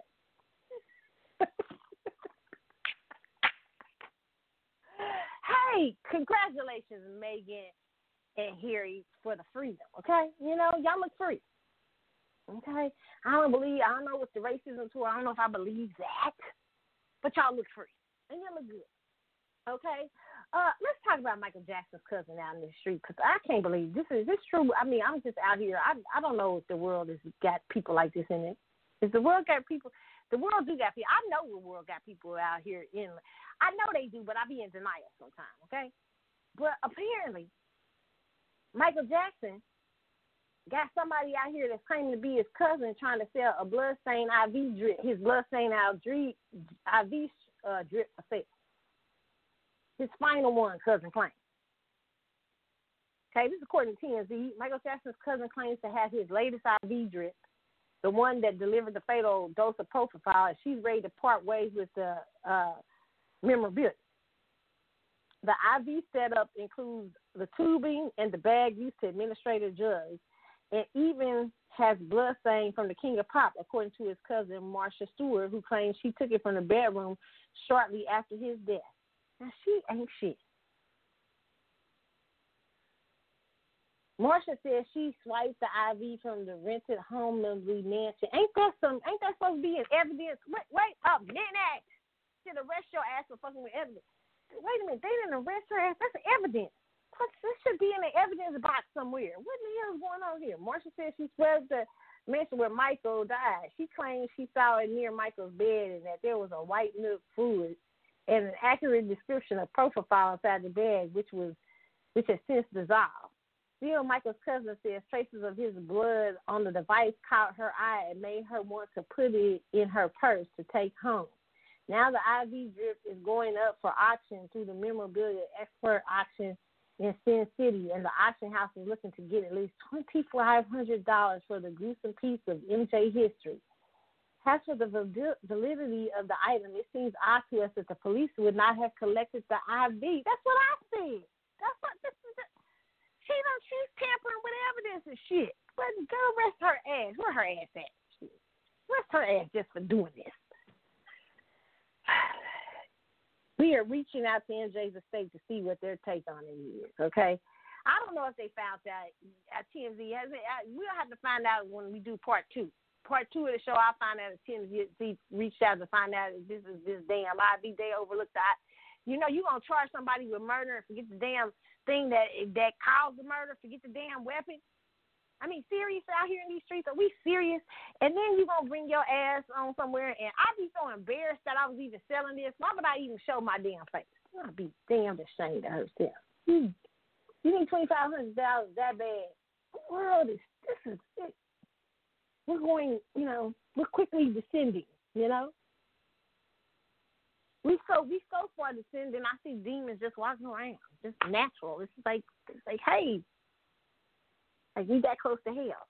Will be walking around out here just like, hey, how you doing? I mean, that's how close we've descend, descended into hell. that we're now selling Michael Jackson's fucking IV. Or somebody talking about selling it for twenty five hundred dollars. I mean, this is a shitty world. Y'all see my I got a cup every week. Shitty world. That's just the last story of the day. Oh. No, we got one more Chiefs quarterback. Oh God, it, I don't have time. Do I have time to give this? they say I got okay. I got time. Okay, let's talk about it. Patrick Mahomes, congratulations, dude. He's going to be a dad. This is according to KCMO dot com. Okay, Kansas City KNBC dot com. So the Chiefs quarterback shared his image of him and his fiancee Brittany Matthews holding a sonogram Tuesday after uh, afternoon on Instagram. Let's end it with some good news. Okay, congratulations. Says the caption simply featured a heart. Matthews tweeted the same picture with the caption, "Just taking a small detour to the wedding." Mahomes and Matthews got engaged a month ago. Okay, just uh, it says it didn't take long for well wishes to come pouring in. Okay, listen, let me talk about this, okay? This is that's why he done put that ring on it real fast. Yeah, that's, that's some funny shit. Oh, smart girl, smart girl. listen, Brittany. She's been with him since high school. I get this. Thank God you didn't marry like somebody like LeBron who would have just kept your ass like never mind. Uh, Brittany understands that Patrick Mahomes' image is kind of a good boy image, sort of Steph Curry like, right? You know, he's gonna get married. He's gonna he's gonna I wouldn't marry nobody after I done won the Super Bowl. Shit. Like I done won the fucking Super Bowl. Let me just explode. Let me just get out here and just live a minute. Let me see what's out on the, the playing field. But Brittany smart ass saw that. Brittany, I believe you saw that shit. I believe Brittany said he's getting ready to. He just won the Super Bowl, and the world is getting ready to be opened up of choice. Oh, he's getting ready to find himself in the world of fucking Super Bowl options and MVP options. What's a girl to do? She's been dating this dude since high school, right? And he's he's he's promising to marry you, but kind of like mm, I don't know. She said, just a slight detour before the wedding. Damn right, it's a slight detour before the wedding. Damn it, she's smart. She said, I'm going. I'm getting ready. All this time, high school, all this time, whatever y'all time y'all been schooling, she ain't got her ass pregnant, but she got her ass pregnant now. Oh, Patrick, see the writing on the wall. Listen, kids, I hope you know what you're doing. Congratulations on the baby. Babies are a blessing. But I want to tell men out here, okay? Be smart. Okay, be smart. He's so young. 20 something, 22 is so young for a guy who just won the Super Bowl, but maybe he knows what he wants. I'm not here to say he doesn't. I'm just saying maybe he does, but I know Brittany made sure that he's gonna he's gonna do the right fucking thing. yeah, I'm about to you got to put a ring on this shit. I'm I had to throw her ass through a hail mary pass and said, "Nah, let's just have this put this card before the wedding because I might not get him to marry you." He, I I suspect there was options. He was that he was starting to look and he got to got to the Hail Mary pass. I said, Oh, oh, oh, oh, you're pregnant. Oh. Let's do this up. Let's get married real quick, okay? White girl. Maybe you should have told Kelce's girlfriend how to do this shit. Travis Kelce, is him and his girlfriend back together? I don't think so. What's her name? What's that cute girl's name? She real well, she learned from little Brittany here. Little Brittany was like, Hell no, I ain't letting my uh Super Bowl ring walk out the door. Oh no, no, no. You gonna have a reminder of me, even if he decide to walk. It's an automatic check right there, shit. Fellas, wrap it up. Oh, we've come to the end of this ratchetness. the end. oh my God. I will give y'all a part two, okay? Because I got more shit to talk about. Talking about Patrick Mahomes and the and they're not gonna have a game tomorrow either because what they say, I think somebody somebody ended up with COVID. What's the dude's name? Uh uh uh uh Cam Newton. Mm-mm-mm. Mm-mm-mm. Oh Lord, I'm crunching in y'all ear. I know I am. That's okay. Y'all be all right. Listen, I've had fun today with y'all dishing the dirt. You know, like I do. I love it. Okay, but I know I haven't got the Jaguar. Jaguar and Alicia Keys. I ain't touching up. I'll do that in overdrive because I got to save that just in case I don't have a show. I mean, I said I'm gonna give y'all a part two, but I'm gonna try. If I get cut off in overdrive, then I'll have a part two, okay? I but I'm just gonna say that story about Jaguar and Alicia Keys, okay? I forgot about the Jaguar Wright going off on Alicia Keys. I don't know if I'm gonna have time, but you know, if I have time, I'm gonna get it in part. I'll get it in the overdrive. That's the only story I'll do, and then I'll do a part maybe tomorrow night and talk about it, okay, or something like that if I get cut out, okay? All right, let's end it with. For those of you who are listening to me on the phone lines, I see y'all. I'm out. See y'all next week. For those of you, I mean, those of you who are listening to me through the internet, for those of you listening to me on the phone lines, stay with me. And, um, you know, we'll do this, okay? Let's end it with, uh, oh, Jeff Red, you called and told me, okay? It's the TC Show. I'm out. Y'all have a good weekend, okay? See y'all.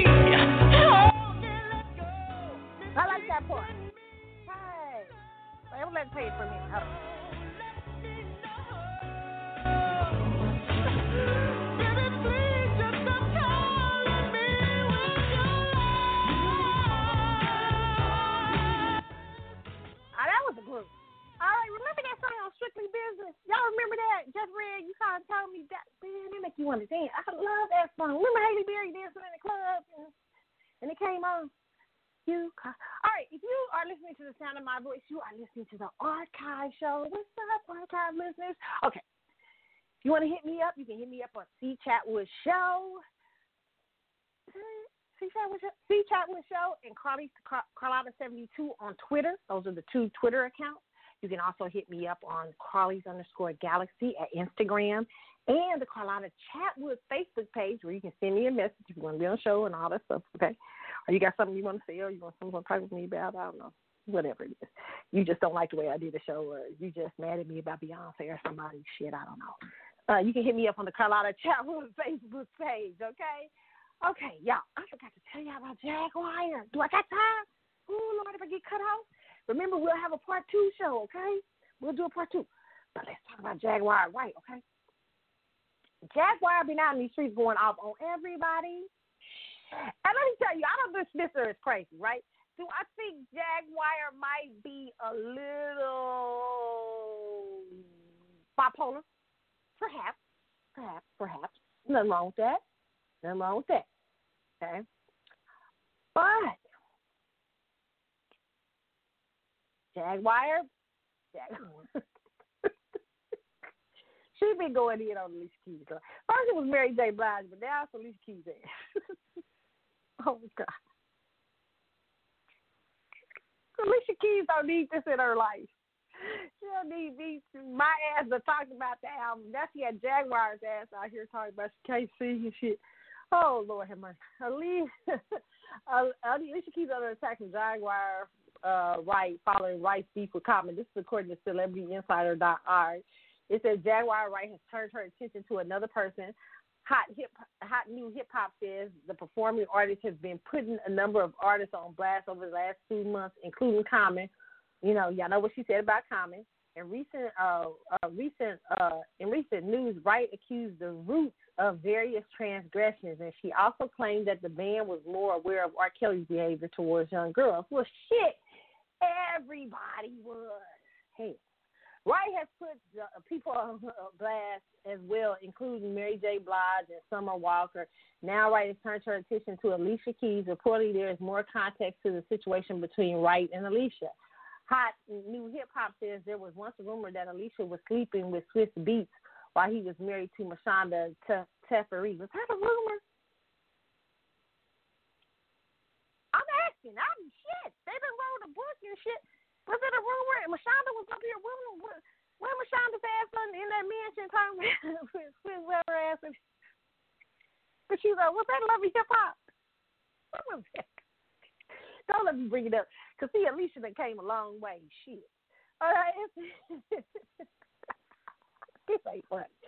Then, uh, uh, even though it's been years since the rumors of society, Keys and Swizz are now together. Jaguar is bringing it up once again. Okay, just listen to Jaguar Wright, because Jaguar Wright be talking shit. Can't nobody explain Jaguar Wright shit more than Jaguar Wright can. So let's do it for a minute, y'all. Okay, let me see if I get this. I got this on. Okay, so y'all need to hear this. Okay, hopefully you got time. Okay. You got it?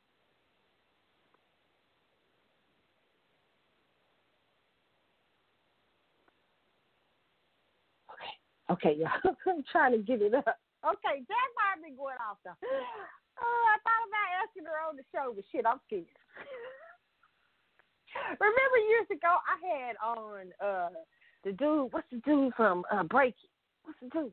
What's the dude? He took over the fucking interview. I think I went to sleep. Shit on the on the phone. I love the dude. Dude is dope. I love uh what's the little dancing dude in uh and he was he was so cool to come on the show. Uh, I forget his name. Uh, the uh, the little to start with it the the, the break dancing on breaking on breaking because I, I I he came on the show. Damn it, and he he was long winded, but it was a re- you know my ass is long winded, but I mean it was a lot.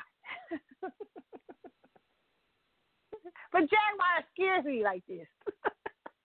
I don't know what I might get. Shit, I might have to put a big ass allegedly over the whole show if I ask her to come up. A big, cause we both in the same city, right? We both in Dallas, so I may have to put a big ass allegedly over there. They be coming after my ass, uh, the the the the uh, the hip hop Illuminati and shit. They they ass is coming at. Last thing I'm already got Beyonce Illuminati out of this shit. so let's do this, okay? Let's listen to Jaguar. Jaguar, I got to listen to Jaguar out here got her ass talking about. Jaguar is hilarious. I've been waiting for so long for this goofy ass fucking bitch to say you fucking half man hoe. Run around with husbands and shit. That woman invited you up in the house thinking that you was an artist. You was coming there to steal a husband, Alicia Keys. You fucking goofy bitch. Say that you wanted to get into the soup with me. Let me get into the soup with you. Because I know who made you post that post. We both know Clive Davis said you better fucking go after that bitch or, or you're fucking done. So let me do his job for him. Let me finish you right now, bitch. I'm gonna tell you how fucking sloppy you are with your pussy. His name is Antonio Gordon. See, what you didn't know is that we both dated him. Matter of fact, Antonio was the last man I dated before I married my current husband. He told me all about it. He was so afraid. He was so afraid to get involved with another artist than you. Alicia, like me. See, what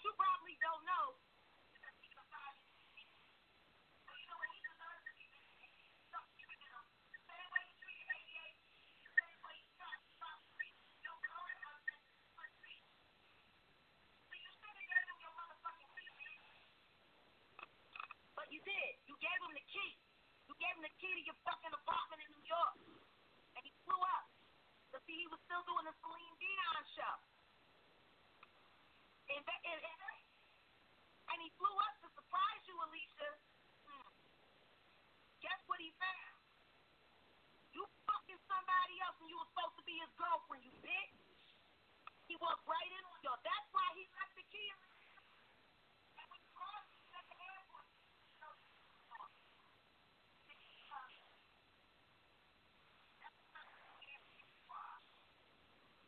He was Jamaican. What the fuck? You ain't think he was gonna come up and check out?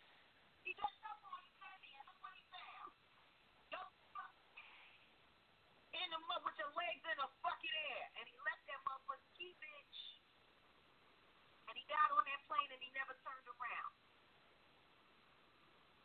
And then he met me.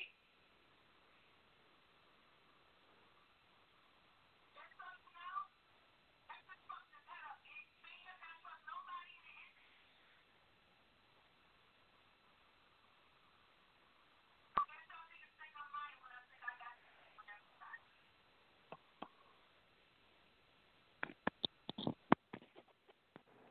Ooh, child. Ooh, I can even say the rest if she doesn't call her a dyke and talk about her not wearing, wearing makeup and shit. Woo. And maybe I need to have Jaguar on here. See, I'm gonna tell you this, okay? I like Jaguar Wright, okay? And there's a part of me that believes there's some truth in it. But then there's also a part of me when I hear the stuff like little stuff like uh I got tapes on everybody, stuff sounds strange and when I hear uh, little things like uh uh I don't know, it's little things that kind of make me wonder if she's bipolar or skits a little bit, and she could be both because Kanye does that. Kanye, Kanye will like Kanye will go all the way off, but then he'll drop some real ass truth. And I don't know. Sometimes people want it to appear like they crazy because they dropping dropping such deep shit. They don't want people to not to think they sane while they doing it. They they dropping truth, but covering up with crazy to Jaguar, right? Okay, that there is a sense that she wants you to see. She wants you to feel like she's emotional. She wants you to uh uh think of her as crazy, but in the midst of that craziness, she's dropping some dimes. She's like, boop, here's one you. Boop, here's one over here. was a mess. Y'all better get Jaguar. Before we do, before we get her on these shows, okay? Because everybody put her on these shows. Jaguar is speaking her piece, okay? listen, I like Jaguar Wright? I think she should be in. She's already. She said she's dropped some new music. I don't know, but should be in the studio. She's highly talented, no doubt there. No diss there. Totally a talented. Uh, I think she could put herself to much better use in this in this thing. I like to have her on just simply talk music about her because she seems so knowledgeable with music and stuff like that. But yeah, I, I want the tea too. oh my goodness, Jaguar out here dropping some names. Listen, I don't know if the story about Anthony Gordon and shit is true. I don't, I don't know. Shit. but what I do know is it's entertainment. she been coming after little Alicia hard. I thought I was hard on Alicia. No, no, no. Jaguar is. I mean, she was saying, telling, telling about she's covering up that she's a dyke. Listen, okay. Can we go? We don't act like we didn't all think of did think Alicia Keys was a dyke until she got married.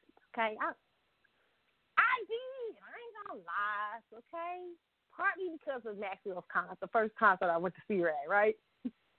I was just me and my girlfriend I always got this joke because we we went with a bunch of girlfriends, and Alicia just seemed like like manly. I I'm not gonna lie. At that time, she seemed real like. Whew, I mean, she's really softened over the years, and maybe that's part of the New York thing. You know, she's really softened to me a lot. But at that time, I didn't know because I was teasing my girlfriend because we was at the front. We was in the front row. I teased my girlfriend because she, you know, I don't know if she was nervous or what, but she kept looking at there. I said, "Is she looking at you or me?" but anyway, we, we we always had that joke. We laugh about it. But we used to laugh and say, Clive is gonna clean up all that shit. You know, she got because she so she was so pretty. She's such a doll baby. She's a beautiful girl. And so I knew they was gonna try to sell her, you know, try to move her away from her tomboy image. You know, she could just be a tomboy. It doesn't necessarily mean she's gay. There's nothing wrong with it. If she is, that's her business. But I mean, you know, it's not that we didn't think that when we first saw her, okay? Uh, you know, I don't know if Jaguar is telling the truth on Alicia Keys. Oh God! But it's, that was a story about a man, right? But she's saying she's bisexual. She said Mary J was bisexual too.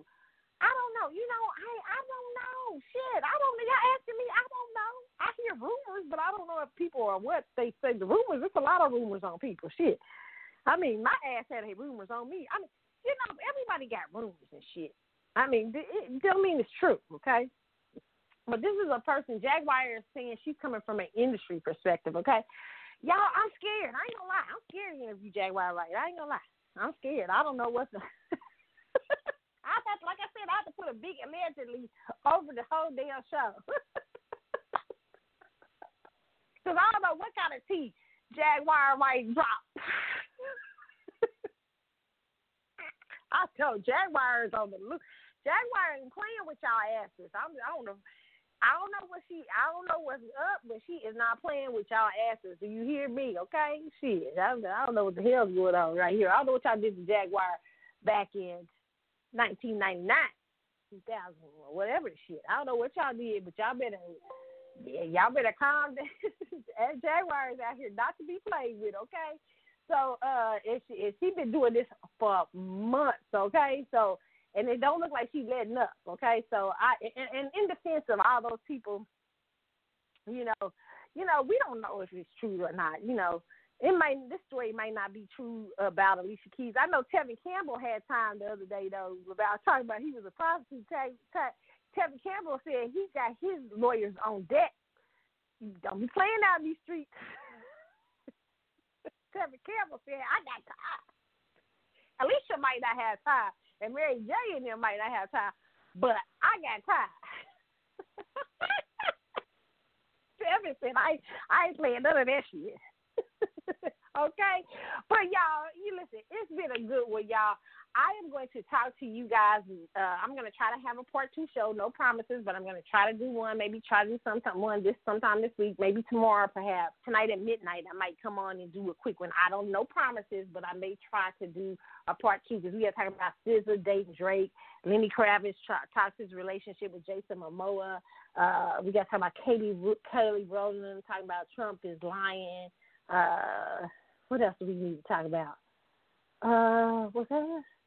Gizelle Bryant, you know, about her daddy, what he said, you know, on the show about Jamal Bryant. Apparently, he ain't here for Jamal Bryant at all. And Nene Leakes on Tamron Hall. We got some other stuff to talk about, okay? Stuff I didn't get to. So we will get to that on part two of the show if I have one this week, okay? If not, y'all can expect it in next week's show. But I'm to try to have a part two, okay? And congratulations to Nicki Minaj. Nicki, Nicki Minaj had a baby with her husband, okay? Congratulations. Both of them, okay? All right, y'all. I am out. Y'all have a wonderful, wonderful weekend. Enjoy your week. Definitely enjoy it. And, you know, don't get too so caught up in the political drama and stuff like that. It's going to be okay. It's all good. Trust me, it's going to be all good. And my fave, oh, I gotta say this. My fave posted a thirst trap. He said it was a thirst trap this week, but man, so that's not a thirst trap. You need to let me show you that. we need more from you. We need one. that's a cute trap. We you want to post a thirst trap? Post a, you need a thirst trap. Maxwell used to post thirst traps all the time, but he's trying to post a thirst trap for people to vote. Um, and yeah, I was like, I'm still voting for Snoopy. I mean, you know, you you, ain't trapped, you ain't got enough thirst trap.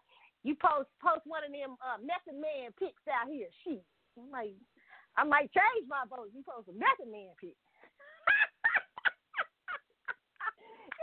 it's CC show. I am out, y'all. Y'all have a wonderful weekend. What we gonna end it with? We gonna end it with Ciara thinking about you. Okay? It's CC show. I'm out. Have a good one. Okay, y'all. See y'all.